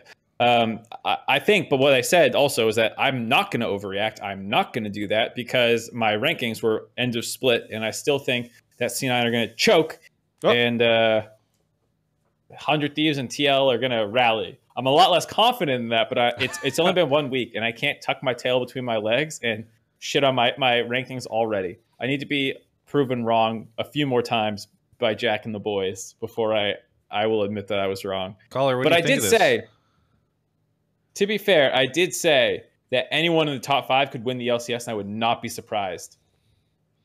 Mark, Jack in the chat says, "I need to send you more merchandise." Is that how this works, Mark? Every I gotta every say, my number one team that I power ranked has been sending me a lot of really nice merch recently. yeah, but you I've say that really while wearing a enjoyed. C9 hoodie. Like you back up to show the jersey, and you've got a C9 Wait, logo on your No, hoodie. I, I really like Oh, you've got Golden of Guardians pants. I like a lot of teams in the LCS. Let me tell Oh my god, this is this is I'm, how I'm it really is. unbiased though, to be honest. when you work in esports, the your days off are just like, okay, well, which which uh, uh, outfit do I want to wear? Golden Guardians below, C9 up top. Okay, here's the thing, Mark. Here's the thing. I'm going to say this right now. Are you ever going to wear that jersey? Because I feel like when teams send us jerseys, it's really rough. I have an entire closet full of jerseys that I'm never going to wear. Because when would you wear a jersey? I'll probably only wear this jersey for bits. I never wear jerseys. That's exactly when they send me the jerseys. I'm like, jerseys are not comfortable to wear. I will only use this if I need to like rip off my shirt on Hotline League and reveal that I'm like a FlyQuest fan or something. Teams, send us your other merch, not jerseys, please, because I feel like Well, it's a waste. So to defend FlyQuest, I do have their green hoodie that they sent, zip up, that I've been wearing a lot. And then they also recently sent me this like kind of thick black T-shirt. It's just like a graphic tee, but it's like clearly high quality that I, I've been enjoying. Um, so there's been some good FlyQuest merch recently. I will say this this is not it. I just have this at my desk for for comedy. Um, so you I'll enjoy probably- it more than the FlyQuest or the Cloud9 merch? Cloud9 kind of kills me with quantity. It's like they I get so much C9 shit. And so I do probably C9 is the team I wear the most merch for. Um but it's it's just like an avalanche. C9 sent me, or sorry, uh, Liquid sent me this their Liquid armor jacket recently, which is like a hundred seventy five dollar winter jacket, uh, which I really liked. Um, Travis, do you think I'm wrong about Cloud Nine? Are you are you a Cloud Nine believer? Where are you at with them? I think I am more of a hundred T doubter, and I'm definitely a Team Liquid doubter after this weekend. And so, What about EG? Are you selling EG stocks too? no, I have enough faith in JoJo's ego that I feel like he'll like feel really embarrassed from this weekend and go back and fix his shit. Um, so I don't know. I think I think FlyQuest number. If I was to after week one, I'd say Fly FlyQuest number one, C nine, and EG like somewhere around the same spot at two, and then probably 100T. I don't know, bump up CLG next, and then probably that's where you put TL. I don't know. It's uh oh, I guess TSM. Well, we can decide if TSM's fraudulent with their 2-0 or not. But yeah, I've st- I'm I'm definitely I have far more faith in C9 than I do 100T right now. Let's put it, or sorry, uh, TSM right now. Oh, I will say that. okay. TSM over Cloud Nine. Jack in the chat says hot take TSM strong weekend wasn't a fluke and they are pretty good. So there's your evidence that TSM's been shitting on C9 and scrims, folks. That's what we learned from Jack's hot take. Uh, Oh no. T- T- C9 losing to TSM and scrims, they're doomed. uh, okay, so caller, what do you think of Mark's doom doomer and his stu- stubbornness to stick to his fifth place rankings? I'm gonna be honest. He did say in his rankings that it was the end of the split rankings, which which I did kind of agree with. But at the same time, with the way that it looks right now, it, it it's it's not looking good for the teams that he thought were gonna you know be on the uprise, especially 100 Thieves. I have no faith in that team whatsoever. I I, I don't have faith. Doublelift is gonna get it together after two years off. Bjergsen, to me, he's always been a solid mid laner, but he's not a carry that he used to be. You have someone like Diplex coming in for Cloud9 when last year they were, yet again, amazing. And it, it's, it's hard to doubt them in any sense in my mind. Yes, FlyQuest right now is. They look like they could be cracked towards the end of the year, especially with their team. Even Team, team Liquid's my number three. So I have FlyQuest, C9, uh, and then Team Liquid, but it, it, it looks like it, it it's a good split. It's definitely a good split. I will definitely give it that. Thanks so much. I might Night- be wrong, but Oh, you can't prove it yet. That's that's True. my thesis. Yep. Knight, thank you so much for the call. Anything you want to shout out before we go on to our last caller? Yeah, just shout out to you guys. It's been awesome listening to you guys. I'm I'm a 31 year old boomer, like some of you guys. Uh, I actually didn't even start playing League of Legends until two years ago, but I've been watching LCS for 10 years, Wait, That's how you watched watching that. LCS for eight years before you played the game? eight ish, eight ten, somewhere around there. I I started when it was Sneaky, Meteos, Balls Hai, and Lemon. And I started watching before I even started playing, and I really wanted to play, but I never had a PC up until about two years ago. And now um, this season, screw this season because now I'm hard stuck in Iron being a support main, even though I'm pretty sure I'm the best player on my team. So yeah. See, Yep. I know it's anecdotal, but this is the stuff that is weird to me whenever John Needham in the interview said that like they think that most of the people watching the LCS are players and they want to advertise out of the client because I just feel like like even in this call we had you say that and we also had the Call of Duty guy who said he was playing for a while before. I don't know. I think I I really do feel like there's a decent amount of people that watch the LCS but don't play um, actively. Either way, thanks so much, Knight, for the call, and we'll catch you next time. Sounds good. Yep. All right. We got one more caller. Mark is off to grab him. Thank you to Gabarino for the sub and David for the raid.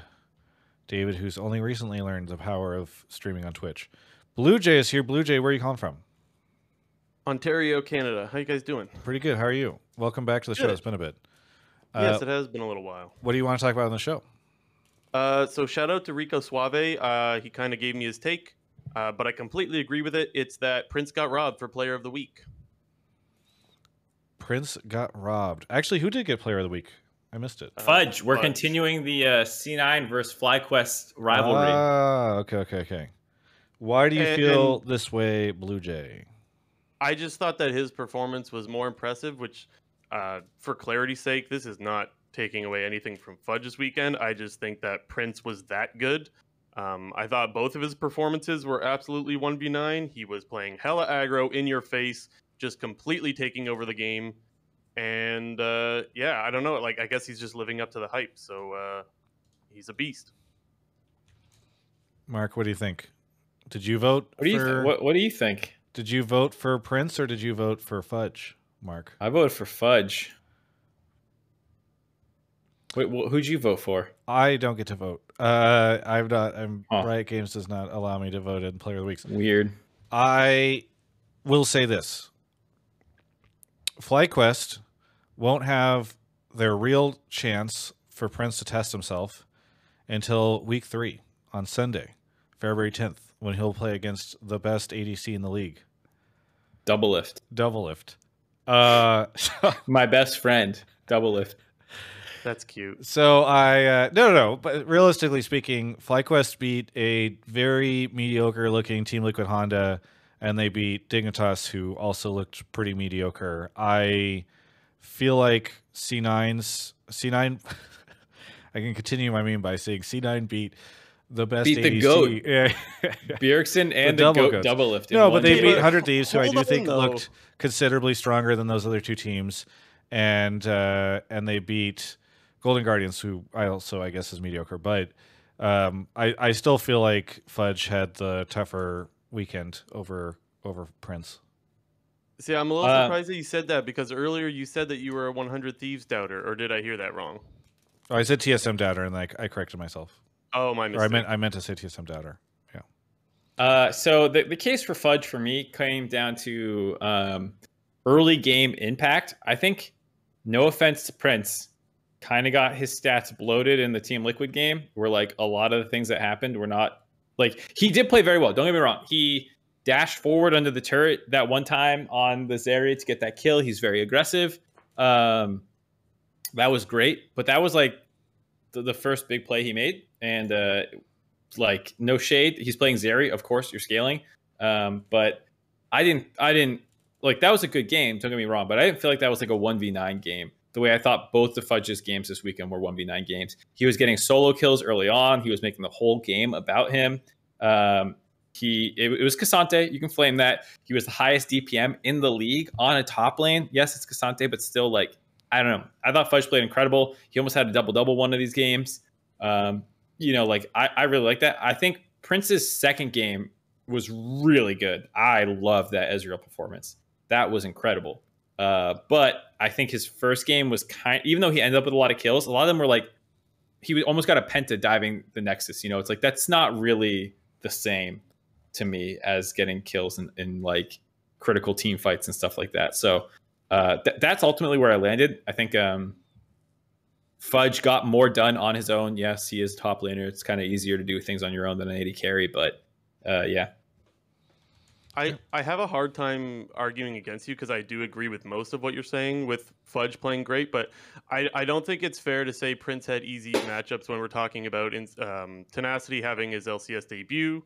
Uh, we're also talking No, about I- Licorice, no offense, but Licorice has not been what we used to see out of Licorice for quite some time now. So, like, I, I think when we're talking about their opponents, I don't think there's that much of a difference, if I'm being honest. Um, what else did you say? There's something else that you said that I, I, I, that, that's what Travis said, and I will give you the point that like I don't really think the opponents were significantly easier for FlyQuest or anything. Um, it's like yeah, you shit on Spawn and Ignar, yeah. great. You, or, oh, you know, I remember but, what I wanted um, to say. That I agree with you about the K'Sante thing because I look, I don't like the he's just playing K'Sante thing. Anyone could pick that champion. Anyone could ban that champion. Like it's not a secret or some crazy pocket pick that comes out of nowhere. So yes, K'Sante is broken and we can acknowledge that, but I really don't like the taking away credit from Fudge just because he's playing that champion as well. you That's know, something you know who that, can't I think we see K'Sante? way too much, man. Prince. Pardon me? Can't, Prince can't pick K'Sante. No, Prince I, could I- pick K'Sante. Why not? Yeah, technically you could pick whatever you want, especially if you've seen what bot lane is picking some random ass shit nowadays. but but the point, my, my point is like for an argument towards Fudge, I really don't like that he's just playing an OP champion. I, I'm not a big fan of that argument. Yeah. If if Prince deserves Player of the Week, he'll play K'Sante. Is that what it comes down to? The argument now is if Pretty he really much. wanted player of the week, he would pick K'Sante. the smarter player He picks K'Sante. if he wants Player of the Week, when they play C9, he needs to go top lane and shit on Fudge with K'Sante. yeah. Yeah. I will also say that I think we will really see. You mentioned how Prince won't be tested until week three, but I would argue that with how aggro he was playing this past weekend, I think a great test is going up against Blaber, who's usually an absolute psycho and just engaging over and over and over again. So I think we will see if he gets punished by going up against a jungler like Blaber. I think this is like, I think that's a. Normally you don't hype up a jungler versus AD carry matchup, but I think that would be one that you could hype up. Um, as well as the Fudge robbed him of MVP or Player of the Week or whatever. I think FlyQuest versus C9 on this Friday, opening game, 2 p.m. is going to be an absolute banger for that reason. I'm uh, I'm looking forward to that. It's probably match of the week right there. I think that's like it's it's early, you know, it's only week two, but that is like kind of the winner of that will probably be the considered the favorite of the LCS for the uh, early portions of the split. Until FlyQuest plays 100 Thieves in week three. Or unless CLG beats C9 on Thursday, don't don't overlook that one. Yeah, that'll be an interesting match for sure. That'll be interesting. All right. Thank you so much, Blue Jay, for the call. Anything you want to shout out? Uh, yeah, I just need to say that I think those FlyQuest jerseys that you have there, Mark, I think those are the nicest jerseys we have in the LCS right now. So those are beast. And I need to call out LOL Esports. They still don't have the VODs up for LCK and LPL on their website. It's kind of driving me nuts because when you wa- try to watch like the Twitch VODs, you kind of see the spoiler with how uh, how long the VOD is going to be. So that's kind of cringe, and they need to fix that. It is, So That's all. And they won't. Thanks so much for the call. I know. We'll see you later. Thanks for having me on, guys. Yeah, reddit.com slash lol event vods is the is the play. You got to do slash r slash. Uh, whatever. Yeah, yeah, you got me. You got me. Fake fan. Mark, what do you got for us? What do you want to shout out? What's going on? Blame game tomorrow? Or no, what blame came game out today? What, what are you, Blame what are you doing? Dude, Uh, surprise test. you're running TGI into the ground. Dude, it the schedule my my whole system is just fucking burned. Yeah, yeah. I'm like releasing videos on weekends now, which I used to always try to avoid weekends. Blame game used to come out later. You're like doing work on Sunday. It's such a weird system. Earlier today, or It's- earlier in the show, I meant to say when FlyQuest plays Hundred Thieves on Sunday or on Thursday, and I said on Friday, and I said Sunday. Oh my god! yeah. As you can yeah, tell, yeah. it's It- just brain broken after the first week. Uh, when you you work Saturdays and Sundays every year for so many years, and then it moves to Thursday, Friday, things get really weird. Hey, Travis, by the way, I pitched using cut downs of uh, some of your content um, is uh, between game filler. Thank you. What does that licensing deal look like? What is what was the rate? Uh, that you pitched give us at? content for free and we give you exposure. Oh, you know what? I'll do it. That's fine. Um, no, I mean I'm always I'm always down for them to pull content that they think fits the broadcast well. So hopefully that works. All right. Uh, anything else you want to shout out, Mark? Nope. Okay. Well, I want to shout out The Last of Us. It's a really good show. You should go watch it. A lot less of you would like watching Tar, but maybe some of you would. You can go check it out. Shout out Alienware for the new Aurora. Really love that. Uh, I'm going to do stuff on stream, so please don't go anywhere. We'll debut the next episode of Surprise Test because I believe it is basically done, so you can see it early. If you stick around on stream, we'll probably do that in about 20 or 30 minutes. Uh, please hang out with me because uh, I really need that right now. And by need that, I mean I'm going to be doing a bounty, so please stick around. Uh, that's it, Mark. I will see you tomorrow. Mark, actually, you know that thing we were talking about maybe doing uh, with the meeting we were thinking about having? Uh, Oh, right, yeah. 12.30 tomorrow. Twelve thirty tomorrow. Can you do that? Okay. Are you going? Are you going in person for that? No, no, no. No, they didn't want to. I, could, I couldn't swing that. yeah. Get the fuck off the property. I got you. Yeah. I'll call in for it. Uh, also, uh, next week we will not be able to do Hotline League at this time because I will be on a plane. So maybe it's Buy a- in-flight Wi-Fi and do it anyways. How much would the rest of the people around you love hearing a live Hotline League live from thirty thousand feet over the air on? well, it's less than a two-hour flight, so that creates a logistical challenge. Uh, Well, once the- you land, just you know, you can swap over. I can stream it from here. You just got to be able to call in. Actually, Yeah. Well, I guess we'll figure it out. Uh, so just be ready to get something. I don't know. We're gonna have to figure it out. Anyway, thanks everybody for watching, and we'll catch you next time.